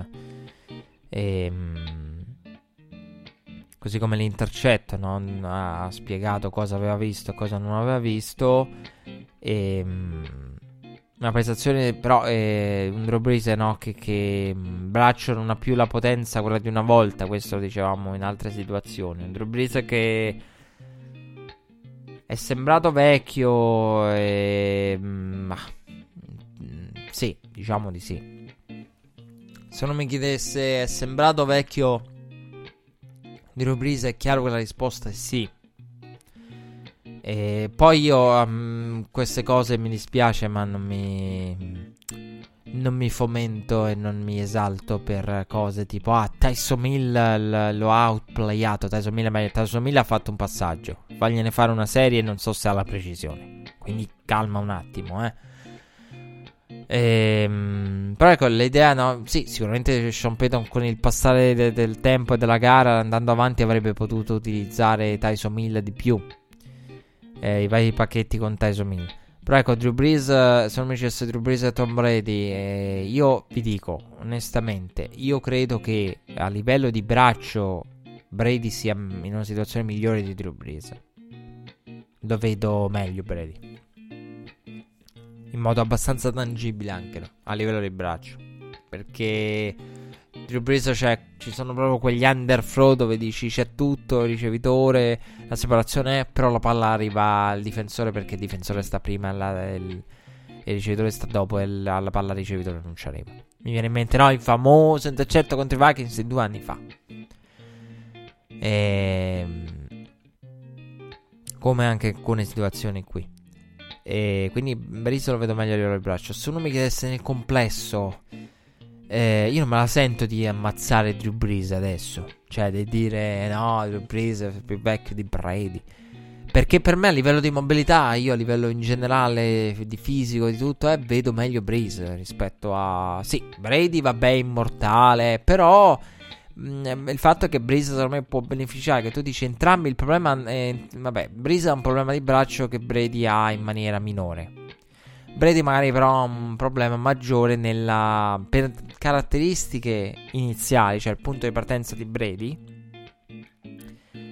essendo meno atletico no, nel, nel, nel, nell'eludere la pressione, nel muoversi nella tasca, una cosa che Brady faceva molto bene, ha fatto bene ne, nella seconda parte della sua carriera, che però eh, non deriva dalla mobilità, ma derivano dall'intelligenza, dalla visione di Brady. Adesso diciamo accusa ancora di più la, la, la la mobilità in generale. Quindi un Brady che, che le, le, la, non atletismo, mentre Drew Brees è un atleta, uno dei migliori atleti a 360 gradi dell'NFL perché è veramente un giocatore che potremmo vedere in altri sport, potremmo vedere giocare a basket, potremmo vedere giocare a tennis, cosa che faceva, quindi lo potremmo vedere no, eh, in altre circostanze, secondo me, Drew Brees, in altri contesti sportivi, fare, fare diciamo bene o comunque avere le caratteristiche.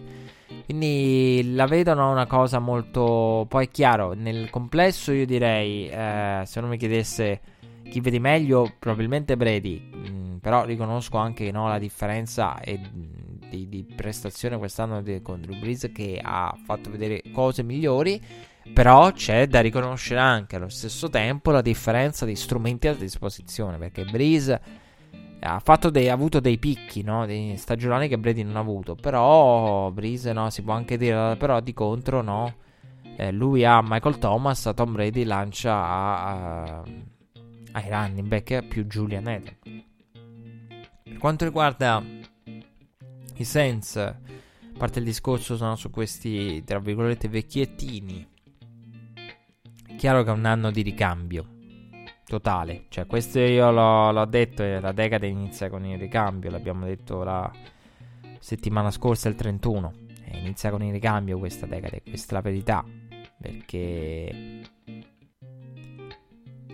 c'è questo ricambio. Watson, Holmes Jackson, Breeze e Brady a casa. E Aaron Rodgers eh, ha meno anni di loro, quindi può ancora dire la sua.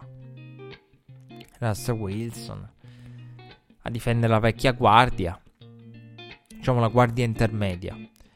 E quindi è chiaro che si parla no, di. Poi vabbè, McCown non lo conto nemmeno. Lì non, è, lì non è un ricambio. Lì anzi parla male per uno dei. In un certo senso de, de, della nuova leva. Che parlano della sfortuna di Carson Wentz. Perché per me di quello si tratta. Ma ci arriviamo. Quindi quello. Per quanto riguarda i Saints, la difesa non è ai livelli degli anni passati. E questo non è che lo scopriamo oggi, non lo scopriamo con questa partita. Non è, non è una sorpresa. E... Ehm,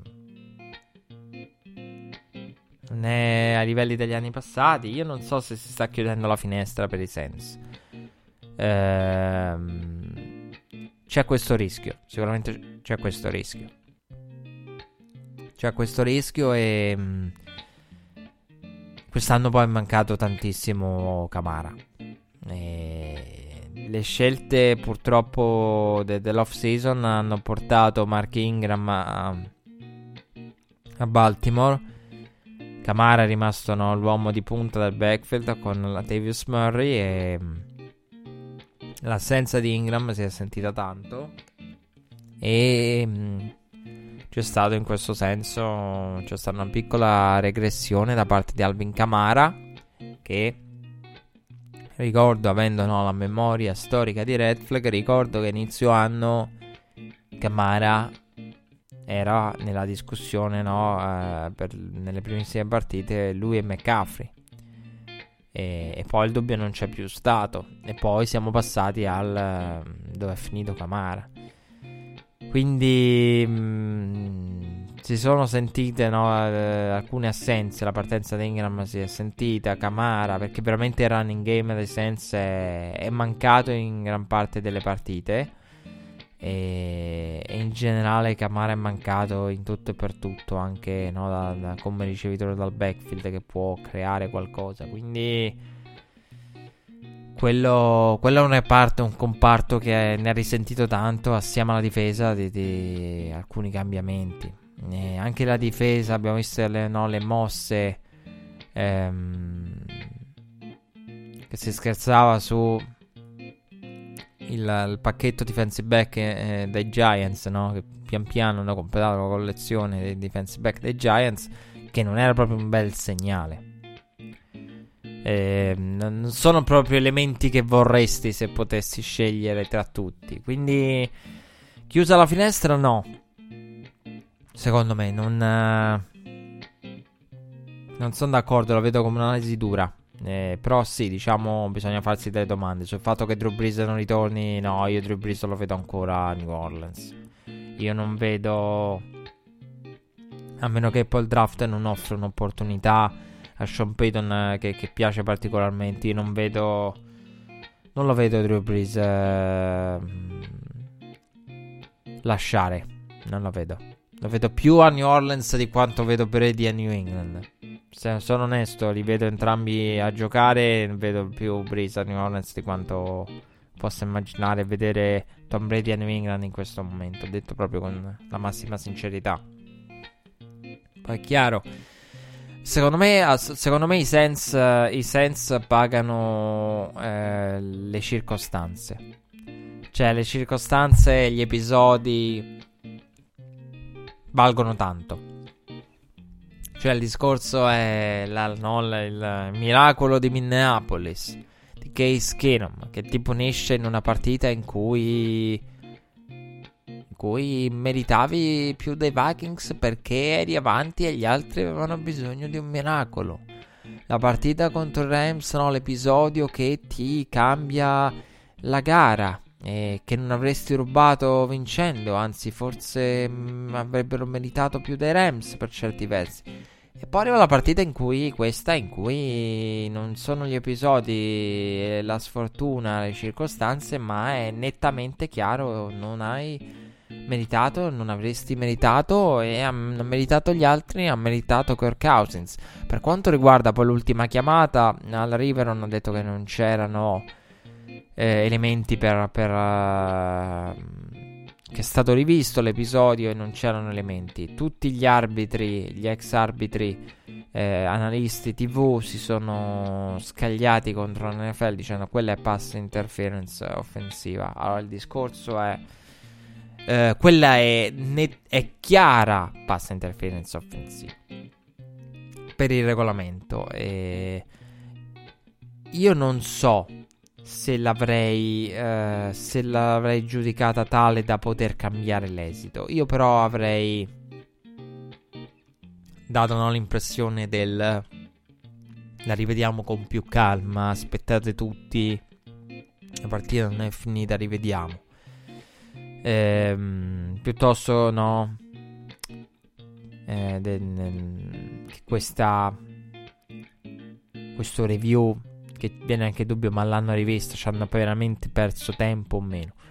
Allora, il fatto è... Ehm, è una pass interference da regolamento.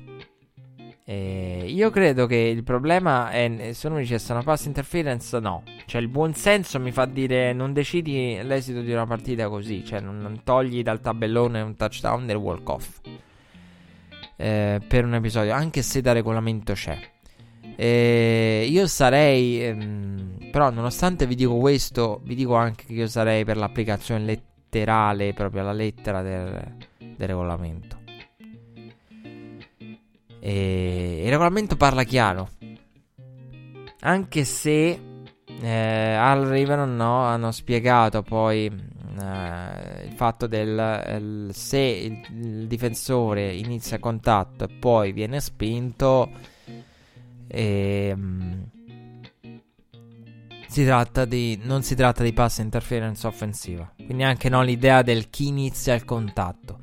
Ehm, però sì, se un tifoso dei Sens venisse a, a dirmi eh, quella è la pass interference, direi sì, assolutamente. Da regolamento è pass interference. E anche vero una cosa.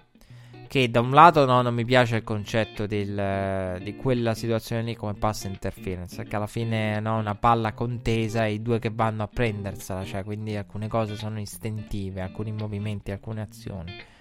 Poi lì la separazione. Poi un. Con- cioè, io sono per l'idea del pass interference quando ti, ti riesci a ricevere grazie proprio alla spinta che dai all'altro, assolutamente sì. Questa è una situazione molto al limite. Eh, poi, tra l'altro, Kyle Rodolph, ex giocatore di pallacanestro, quindi sa anche come piazzarsi no? e prendere spazio fisicamente in, tu- in tutti i modi possibili. Eh, quindi, non, da un lato, no, dico, non, quell'episodio lì lo guardo e dico non è un episodio per cui andrei a cambiare, no, della, togliere il touchdown, il touchdown del walk off.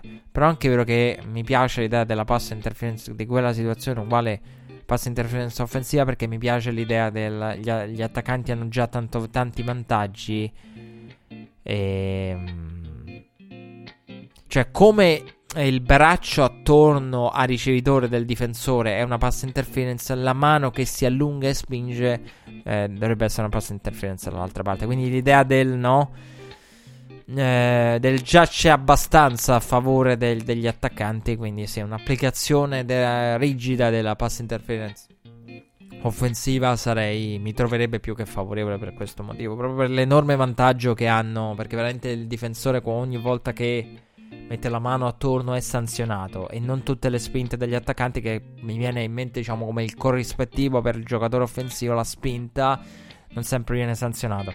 Quindi però da qui a togliere il mm, touchdown e walk off qui mm, non ho visto niente di clamoroso. Soprattutto, soprattutto perché soprattutto perché eh, non è stata data la pass interference ai Seahawks. Quindi è coerente con quello che abbiamo visto nella week 17 quindi se non altro è coerente, poi il regolamento a lettera assolutamente dovrebbe essere pass interference, quello sì, condivido, ma non è che lo dico io, conduttore Netflix, l'hanno detto ex arbitri ed ex eh, dirigenti arbitri, quindi l'hanno detto loro e credo non debba essere aggiunto altro. Seahawks Eagles è la partita su cui c'è meno da dire, la partita meno bella della settimana, il pedaggio da pagare per le altre tre. Abbiamo parlato di due overtime, di una che aveva significato eh, come i Titans a Foxboro e qui il pedaggio da pagare. Free and out in avvio da entrambe le parti. La prima grande giocata è la corsa di Russell Wilson che porta poi al field goal bloccato. Philadelphia che ha trovato il proprio primo down a metà primo quarto. Eh, nulla più nel resto del, del, del parziale, fatta eccezione per il field goal trasformato dai Seahawks. E a quel punto era già in campo per gli Eagles Josh McCown a conquistare primi down o a provarci quantomeno con braccia e gambe, non senza qualche imprecisione quando parliamo del, della prima parte, ovvero delle braccia. Philadelphia che ha trovato il field goal del pareggio del 3-3, poi nel 2-minute drill Wilson ha completato il passaggio per Moore su terzo e 10, trovando una giocata rocambolesca che li ha portati nelle 5 yard avversari. Poi diciamo un piccolo suicidio con la false start che la porta indietro, ma roughing the passer di Barnett gli ridà vita, ridà vita ai Seahawks e Marshall Lynch. Eh, nell'unica giocata decente della sua partita, che poi sono stati neutralizzati eh, lui e Homer.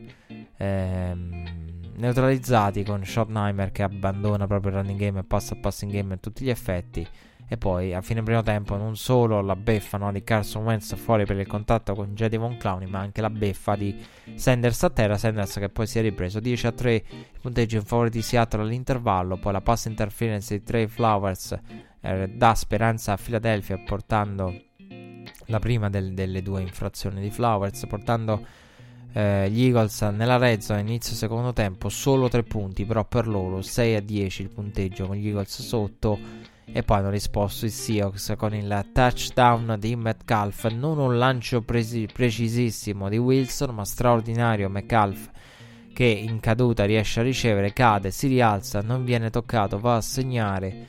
Eh, Philadelphia sotto di 11 a quel punto eh, riesce quantomeno a riportarsi via field goal sotto di un possesso 8 punti, un possesso più una conversione da 2 punti che è poi lo scarto della, della, diciamo, della danza finale di questa partita 8 punti a superare le due squadre, anche se eh, Sì, sotto di 8 con McCown, ma a quel punto era già bella che arrivata la notizia ormai da tempo del non ritorno di Carson Wentz sul drive successivo. Russell Wilson, una delle giocate più importanti, converte un terzo e 15, altra corsa cruciale in un down pesantissimo come quello che avevamo menzionato di, di, nel corso del primo tempo. E poi, sempre nello stesso drive, Russell Wilson completa un altro terzo e lungo, due terzi down lunghi, un terzo e 15, un terzo e 10 in questo caso specifico. Poi non gli riesce, non c'è due senza tre, no, non in questo caso perché poi sul successivo terzo e 8 viene tirato giù, uscendo anche dal field goal range. Sec della partita, primo, uno dei primi sec della partita degli Eagles che hanno fatto un lavoro straordinario con Fletcher Cox eh, non sempre premiato no? poi nel box score a livello di, di, di prestazione nel box score, però straordinario quello che hanno fatto il front 7 degli Eagles con Fletcher Cox eh, più di tutti, protagonista, e poi comunque è arrivato un, un in quel momento un sack, un sack cruciale.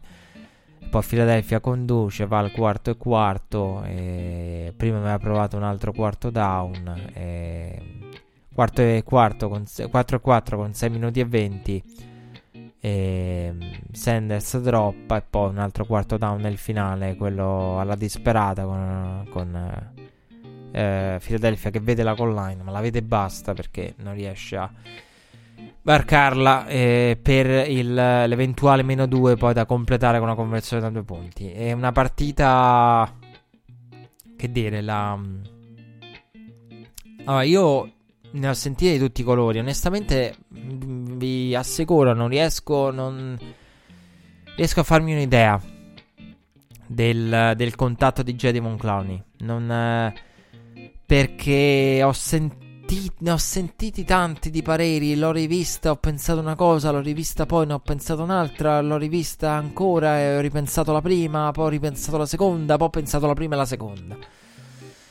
Ehm quindi non...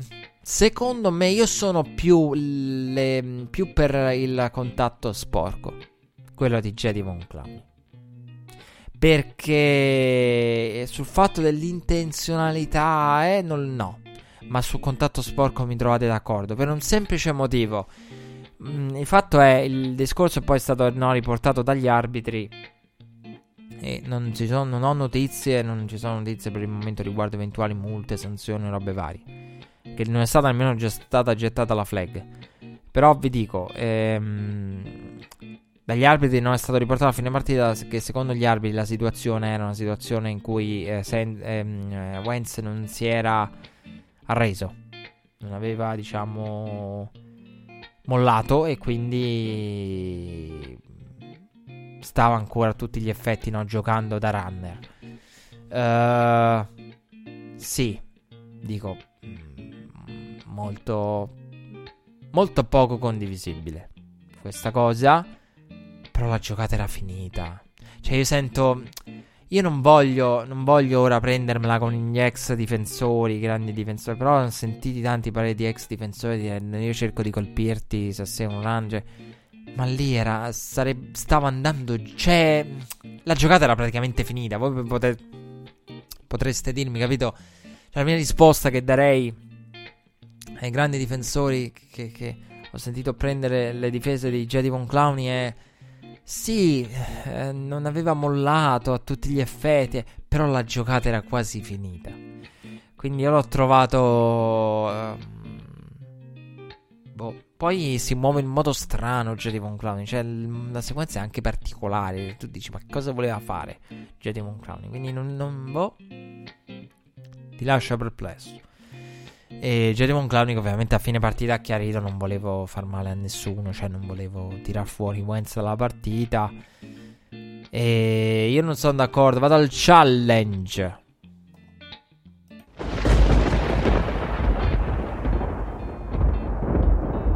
Dopo un'ora e 48 di puntata andiamo al challenge. Meglio tardi che mai. Primo del 2020. Cioè il primo challenge del 2020. Lo chiamiamo così. Per... Per Wentz lo chiamiamo. Io non sono d'accordo. Io non vorrei. A me non piace generalizzare, non piace espandere. Cioè, questo discorso del Carson Wentz non riesce a rimanere sano. A me non piace. Il fatto è. Un giocatore. il problema è che la sfortuna esiste per tutti. il rimanere sano sta nel resto, nell'ordinario, non nello straordinario. Questa cosa, questo episodio rientra nello straordinario. Cioè, io ve l'ho sempre detto, no? Le, le, l'infortunio di Wentz al ginocchio per me è pura sfortuna, la gamba che rimane lì, me, cioè, quella è spiga. Quello non è essere injury prone, quella è spiga. Questa è spiga.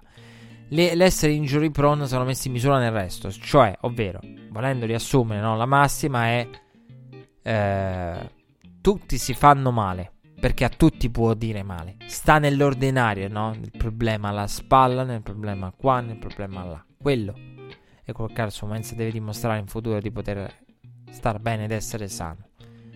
Eh, perché la sfortuna capita a tutti. L'infortunio sfortunato può capitare a tutti. Tra l'altro, a proposito di infortunio, straordinario il ritorno di JJ Watt. Prima abbiamo parlato del suo sec, no? Che, che cambia la partita. Straordinario il recupero. No, per la, la lesione al pettore, straordinario veramente quello che ha fatto. E quindi eh, un Carson Wentz, una storia triste l'ultima partita perché avremmo voluto vedere Wentz. Io non so se Wentz avrebbe cambiato le sorti della partita, però mi è dispiaciuto veramente non vederlo. La partita per me è stata scontata. Bravo McCown, un grande applauso e a un quarantenne che già era pronto ad allenare all'high school ed era tut- da tutt'altra parte chiamato no, dagli Eagles rinunciando al ritiro. Era un'eventuale carriera nei media da coach di high school. Bravo, però io non ci ho mai creduto. Eh, poi sul fatto degli Eagles che hanno bisogno di un buon backup. Capisco anche questo ragionamento. Capisco no, del Carson Wentz che, che, che, salta tanti momenti. Però vi ho detto anche come la penso. Cioè la, questa per me è sfortuna. Carson Wentz deve, deve lavorare su e deve stare attento no, all'ordinario al piccolo problemino, al ciacchetto ordinario, che è quello, quello è il problema, che ti fa saltare 3-4 partite la cavolata e salti 3-4 partite, che tu dici una cavolata, sì, ma salti 3-4 partite, sembra filastrocca, però è così. E perché poi la sfortuna, no? il contatto apparentemente sporco, il ginocchio che ti, ti, ti, ti salta perché ti dice male, rimane la gamba in mezzo, quello può capitare. Quindi però lo trovo un discorso esagerato. Lo capisco, lo accetto, cioè nel senso non mi dice se un discorso si può fare, sì. Perché alla fine i numeri delle partite saltate che la Sumenza parlano di quello. Cioè in un modo o nell'altro, cioè lui salta le partite. Cioè uno mi potrebbe dire, senti, a parte non di, non di stronzate, cioè come potrebbe dirmi, quello che poi conta è sei in campo o non sei in campo. E non è in campo. Eh, questo è il dato di fatto. È stato in campo o non è stato, non è stato in campo. Poi vabbè, lo, lo, lo, non lo condivido, però lo, accetto, nel senso ci può stare. Del, ma andando all'osso, eh, era o non era in campo? Non era in campo. Quindi, eh, abbiamo pagato il pedaggio con l'ultima partita, dai. Tanti applausi e tanta tenerezza ci ha fatto McCown. Perché veramente, tra l'altro, provato e commosso a fine partita perché prima apparizione playoff che arriva da ultra quarantenne per un attimo sicuramente ci ha sperato e ci ha creduto. Eh, siamo arrivati alla fine de- della, della, puntata. Eh, dico due parole su, su due argomenti. Intanto eh, volevo parlarvi del, di McCarthy ai Cowboys. E su quella che è la situazione attuale, perché poi tornerà il discorso McCarthy, lo affronteremo. E, ehm, e, volevo dire due parole sulla, sulla dinastia dei New England Patriots. Ehm, più che altro aprire un dibattito che sarà. che continuerà di puntata in puntata perché. Eh, di Brady Belichick dovremmo scoprire tanto, ne abbiamo parlato tanto e man- manca talmente tanto in questa storia. Io credo che la, per quanto riguarda la firma di McCarthy, non sono un grande amante. Non sono un grande amante. Il discorso McCarthy ve lo volevo fare da settimane oggi esce perché esce no, la notizia dei, dei Cowboys. Poi ve lo vorrò fare bene. Però io ho seguito tutto il percorso di McCarthy. E il percorso di McCarthy nel, e ho, le ho lette tutte le interviste, ascoltate, viste nelle, in tutte le forme di, no, di contenuto eh, multimediale possibile, dallo da, da, scritto all'audio, al video, al tutto. E a me la favola, cioè, allora, McCarthy è pronto per correre al presidente. Quindi io lo vedo, no? Coach Cowboys, ma magari anche presidente degli Stati Uniti, perché il tipo di campagna che ha avuto dopo la, la bassa reputazione che aveva raggiunto ingiustamente, perché lì era eccessivo. Eh, io ho ascoltato tutte le interviste di McCarthy e trovo delle gro- grosse incongruenze nelle sue interviste. Quindi questa cosa del... perché il fatto è, McCarthy, allora intanto come allenatore ci può stare. Che Dallas non voglia andare per questi no, giovani dal college che poi devono imparare il mestiere a spese nostre sprecando la finestra eh, di Zick e Duck. No, uno potrebbe dire questo. Quindi no, vado sul sicuro. Però ecco, sul McCarthy che si è rinnovato, io dico aspetta, aspettiamo un attimo. Io sono convinto che sicuramente nel rapporto di Bay ci fosse tanto di Aaron Rodgers. Cioè di Aaron Rodgers che... che... Beh, d'altronde no. La famosa telefonata da Aaron non essere tu il problema. Dopo il silenzio... Non diventare un problema. Dopo il silenzio, no, la comunicazione di La Flor. Quindi... L'idea che ci sia tanto di Aaron Rodgers eh, anche nel, nel rapporto, no, essendo un qualcosa di bilaterale dall'una e dall'altra parte. Però sulla storiella del McCarthy che studia no, le analytics, è vero che lui nasce no, da un background di carriera di coaching partita da, da, da, eh, dai ranghi più bassi, quality control e quindi no, la uomo di statistiche, uomo di modernità ai tempi. Però quello che non mi piace è che c'è molto PR molte pubbliche relazioni, molto... Ah, tra l'altro, vabbè, delle varie notizie, mm, ora magari mm, non... Giants che hanno licenziato Pat Sherman, Ron Rivera che, che è approdato ai Redskins, Redskins che si sono liberati di Allen finalmente, anche se hanno Snyder che rimane lì e di quello non ci si libera. E, ehm, che meno male dico, e per un momento ho pensato, ma pensate voi se Ronnie Vera dopo essere andato a cena, no? Con eh, la proprietà c'era anche Barack Obama. E voi direte, ma Obama che, che gli frega dei, dei Redskins? Ma si preoccupasse de, de, della sua Chicago che, che, che con i Bears ha dei grossi problemi. Beh, probabilmente anche Obama ha detto: Ma è meglio aiutare i Redskins che questi qua contro Bischi. Hanno rilanciato, tra l'altro. Meno male che è uscito Mitch. All in su Trobischi, ha detto Pace. E eh, vabbè. All in su Trobischi. Eh, di Trobischi si vive e si muore. Si vivrà, uh, si, si, finirà per morire il prossimo anno in casa persa. Quindi totale commitment in Mitch Trobischi. È il nostro quarterback, abbiamo fiducia. L'ha detto uh, Pace, l'ha detto Matt Neghi in settimana, inizio settimana scorsa. Quindi meno male che mi è venuto in mente. Ogni tanto no, parlare così a casaccio, chiacchierare a Bambera mi fa venire in mente tante tante belle notizie e cose. Quindi i Bears, commitment totale. Eh, sarà la loro fortuna o la loro rovina. Mitch Trubisky. A questo punto è chiaro. Cioè, il prossimo anno ma si giocano il posto tutti, eh. Il prossimo anno c'è o tabula rasa per i Bears o una rinascita di. E non c'è via di mezzo, probabilmente. Un Trubisky mediocre costerebbe il posto a tutti, quindi devono far rinascere Trubisky. Dalle ceneri deve, deve rinascere Mitch Trubisky. Quindi dicevo, pensate voi se Obama no, tira fuori il colpo alla McDaniels, fa, senti un po' Barack, no no no, ci ho ripensato. no, perché già era sorprendente, no? Rivera e Reskins, poi diciamo sono usciti anche dei dettagli di un Rivera molto più padrone, il, no, la, la, la, la liberazione da Allen, quindi tante cose. Dice, vabbè, mm, si sono tolte delle mele marce, delle, delle, parti che andavano troncate, dei rami che andavano troncati. Quindi è stato un po', un po' cambiato anche l'aspetto. Per quanto riguarda i Panthers, vabbè, mm, ci sono interviste a destra e manca. Per quanto riguarda i Browns, c'è stato il licenziamento di John Dorsey. E a me dispiace perché non è un licenziamento. Non è un licenziamento, mi devo correggere perché sennò poi ve la dico male. Sta cosa qua. John Dorsey non è stato licenziato, è che gli hanno chiesto di praticamente diventare altro. Quindi probabilmente direttore del personale, drafter, capo degli scout, ma non general manager. Quindi gli hanno fatto della serie occupati di draft, che lo sai fare. E a me piace tanto John Dorsey. Io le critiche a John Dorsey le trovo eccessive. Eh, veramente eccessive, ingiuste. Ingiuste. e gratuite a volte da molti. Ah, ma John Dorsey, eh, diciamo che ha voluto forzare la mano. C'ha un po' la botta ogni tanto John Dorsey di arroganza del... John Dorsey secondo me è la versione general manager di Sean Payton. Cioè io, vi giuro, ci ho pensato tanto, io le vorrei vedere insieme. un giorno magari, chissà.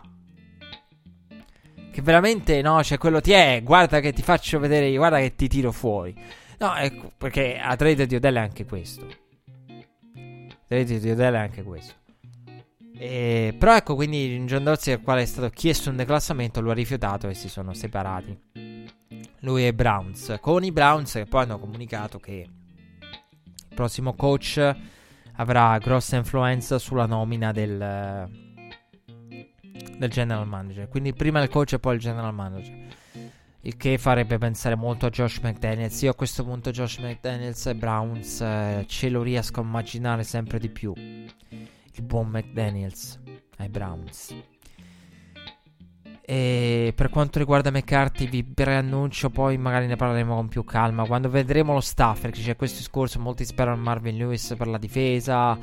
E questo fatto di. Boh, tocca vedere lo staff di McCarthy se rimane Callen Moore con libertà. E soprattutto di Callen Moore io voglio capire quanto sia responsabile. Perché schematicamente ha portato concetti dal college. Beh, d'altronde, come poteva non portare concetti di college e di Boise State? Però. Non lo so, mi lascia perplesso il fatto che poi in alcune giocate non so, o veramente Jason Garrett in alcuni momenti gli ha detto tu adesso fai la imposti così la partita perché io mi gioco il posto, non tu. Quindi della serie vado giù, ma vado giù guidandola io, prendo io il controllo della barca. Anzi, dobbiamo andare giù. Ehm, quindi vorrei capire questo. Però ecco, avere l'idea di un McCarthy mm, non mi piace, cioè mi, mi lascia... Non mi fa né caldo né freddo. C'è di peggio, c'è di meglio secondo me, di una nomina di McCarthy. Però l'idea di un McCarthy, mi, di un McCarthy circondato da Chris Richard per la difesa e Callen Moore per l'attacco. Due giovani, due aspiranti, due che, no, l'avvoltoio sulla spalliera, no, di cui parlava Panariello. Cioè, avere sti due, no, che, che, che sono i primi che potrebbero eh, beneficiare del posto Interim, che potrebbero puntare. E poi, secondo me, io dico anche una cosa: franchigie, calma, calma calma, Bienemi, il, i due tutti i coordinator di Baltimore. Cioè, c'è ancora gente che capisco la fretta del. Però dico anche calma, eh. Che Cowboys pure anche un Bienemi io l'avrei preso in considerazione. Però calma.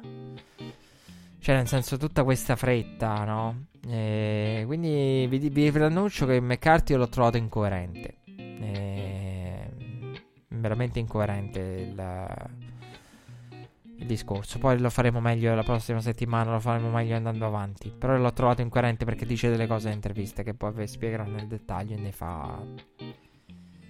Poi diciamo lui parla dei suoi errori e individua degli errori, poi parla di come imposterebbe il nuovo concetto staff e ci mette dentro concetti che sono prima stati menzionati come errori. Quindi tu dici, dove, ma è cambiato veramente? Ma ti viene il dubbio, no? Di, di questo. E... Boh Comunque, diciamo, concludiamo la puntata dicendo che eh, la nomina di McCarthy dobbiamo scoprirne di più per poterla analizzare. Dei Patriots parleremo con calma. Quello che mi sento di dire è che, mamma mia, Jerry Jones. Quanto hai fatto soffrire i tifosi dei Cowboys. Tre incontri. Sono arrivati a tre incontri. Dal report iniziale che lo dava fuori. Poi un incontro, due incontri. Il terzo poi è quello che è saltato. Ma cavolo. Cavolo. Tre incontri con Jason Garrett a un certo punto. Poi Jason Garrett che teneva il meeting di fine anno, cioè dice, diceva ai giocatori il prossimo anno vi dovete migliorare. I report l'hanno confermato. Il prossimo anno lavoreremo su questo. Oh, ma la- lavoreremo anch'io. cioè parlava da, da, da, coach pronto a rimanere. Quindi questa idea del no gli ha fatto finire... Vabbè, quello ci può stare. Perché praticamente, attenzione, Jason Garrett non è stato licenziato. Hanno detto che si divideranno le strade. Quindi contratto scade il 4, quindi praticamente va in scadenza nessuno, cioè come era giusto che fosse. Però no, l'idea dei tre incontri, del ma che cavolo vi dovete dire in tre incontri? Tre incontri, boh, che, che si... Con Jerry Jones, quindi l'idea del ma non è che Jerry Jones si sta convincendo, non è che sta cercando una, motiv- una ragione per tenerlo, non è che sta cercando, che ne so, ti, gli senti un po' Jason, ti dovrei mandare via, come ti possono mandare via? Che ne so, vuoi cambiare lo staff? Quindi anche l'idea del sta, stanno discutendo di stravolgimenti interni allo staff che potrebbero salvare Jason Garrett, perché c'era anche no, questa idea qui. Quindi tre incontri, il terzo assaltato e poi è arrivato l'annuncio. E adesso vedremo. Si sa di McCarthy, McCarthy che afferma che dovrebbe essere pronto, no? A tutti gli effetti. È dormito anche da Jerry Jones il giorno dell'incontro. È rimasto ospite di Jerry Jones. E McCarthy che, che deve trasferirsi con la famiglia da Green Bay.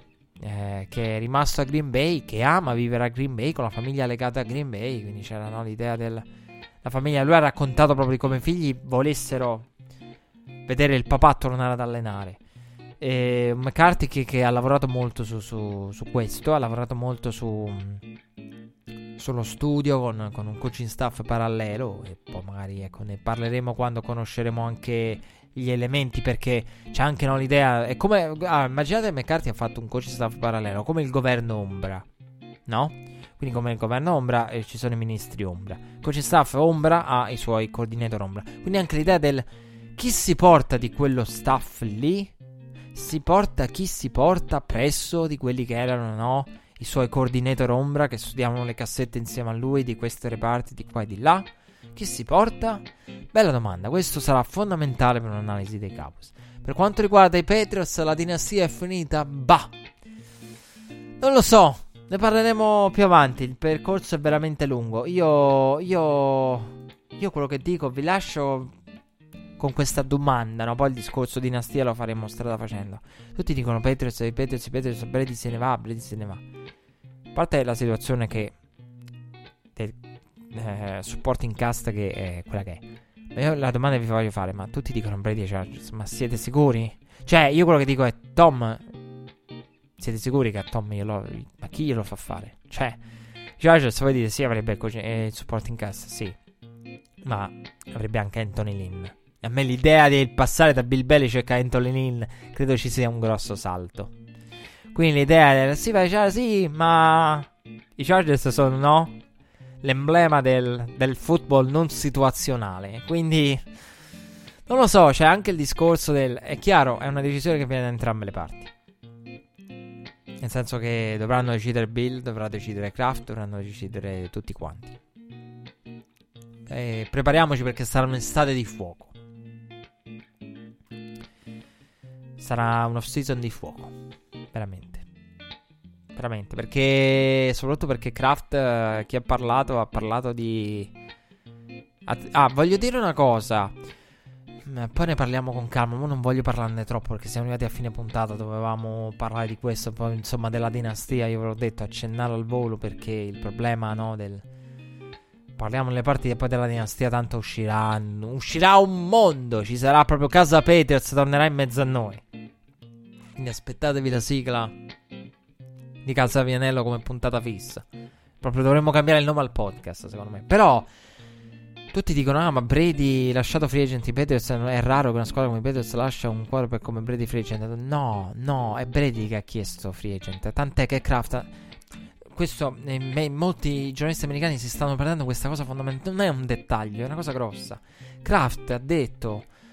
Eh, Brady ha chiesto a Kraft di voler rimanere free agent.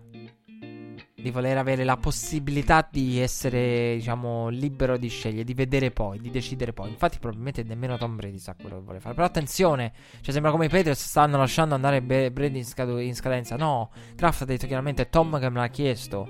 E io ho, lo rispetto e ho accettato questa idea. E lo stesso Kraft che ha detto a chi era presente prima di questa partita. Tom ha praticamente in sostanza di quello, di, di quello che ha detto Kraft. È, Tom è, ha il diritto di, di, di, decidere quando smettere di essere un quarterback dei Patriots. Il che lascia intendere che se dovesse tornare, Bra- Kraft potrebbe essere pronto a dire: No, Bill, Tom rimane finché vuole. Eh, o finché non si ritira. Poi tu magari porta avanti il tuo piano di successione. Rim- Quindi sarà un'estate. Una, una, sì, un'estate, magari d'estate. Qui siamo pieno inverno. E, mh, sarà un, un'estate, una, una off season, Italia quest'estate, un'off season ricca di veramente di, di, di Casa Patriots. Casa Patriots non ci abbandonerà mai. Comunque, l'appuntamento per la prossima puntata, l'appuntamento con il football giocato è per la wild, Wildcard Round che si aprirà sabato. Ehm, sabato prossimo, sì, Wildcard Round, il Division Round. Eh, che si aprirà sabato alle 10.30 orario italiano con i Vikings in trasferta a San Francisco i, contro i Niners. La sera eh, in trasferta i Vikings possono farci contro i 49ers? Boh, io ho seri dubbi. Sicuramente hanno dimostrato di poter fare upset, però battere senza Niners in trasferta sarebbe a quel punto da prendere seriamente e di rispettare seriamente i Vikings, veramente. Si conquisterebbero altro che rispetto di tutti, sia Vikings che Cousins. Poi eh, proseguirà alle 2 eh, di sabato, eh, sabato notte, 2 di domenica mattina volendo eh, Baltimore in casa contro i Tennessee Titans, sfida della quale abbiamo parlato prima. Dei Vikings abbiamo accennato. E poi sa- eh, domenica alle 9, orario italiano, la sfida di eh, cui abbiamo citato della nuova leva. I vecchiettini sono a casa, ci sono i giovani. Patrick Mahomes, Lamar Jackson eh, a chiudere il programma del sabato. La, eh, Patrick Mahomes contro Deshaun Watson per Chiefs Texans ad aprire il programma della domenica e poi a chiudere il programma della domenica. Chissà se nel gelo e nella neve di Green Bay, nel freddo di cui parlavamo prima, alla mezzanotte e 40, eh, Green Bay contro Seattle, una sfida che non delude mai. Green Bay Seattle storicamente non delude mai e chissà è una sfida che potrebbe veramente vederne di tutti i colori. La, NFC, la AFC sta andando in modo abbastanza lineare. Sorprese, ma non, tan- non troppo sorprese. No? Se pensate anche ai Patriots. Nella NFC veramente abbiamo visto tante, tante sorprese. Perché la NFC aveva questo tabellone che vi dicevo, no? Del, I Sense che devono giocare partite in più che possono andare in trasferta e possono farci divertire in trasferta. In realtà ci hanno fatto divertire subendo l'upset ai Vikings. Adesso ci sono i Vikings, no? E poi Seahawks Packers, quale delle, quale delle due squadre è migliore? Mi verrebbe da dire Green Bay, però se pensate al percorso stagionale, i Seahawks sono stati a un passo dall'avere tutto un altro seed, un altro seeding. Quindi si è parlato molto più dei Seahawks per certi versi che dei Packers. Ma c'è Aaron Rodgers, le giocate, però bisogna fare uno, due, tre lanci.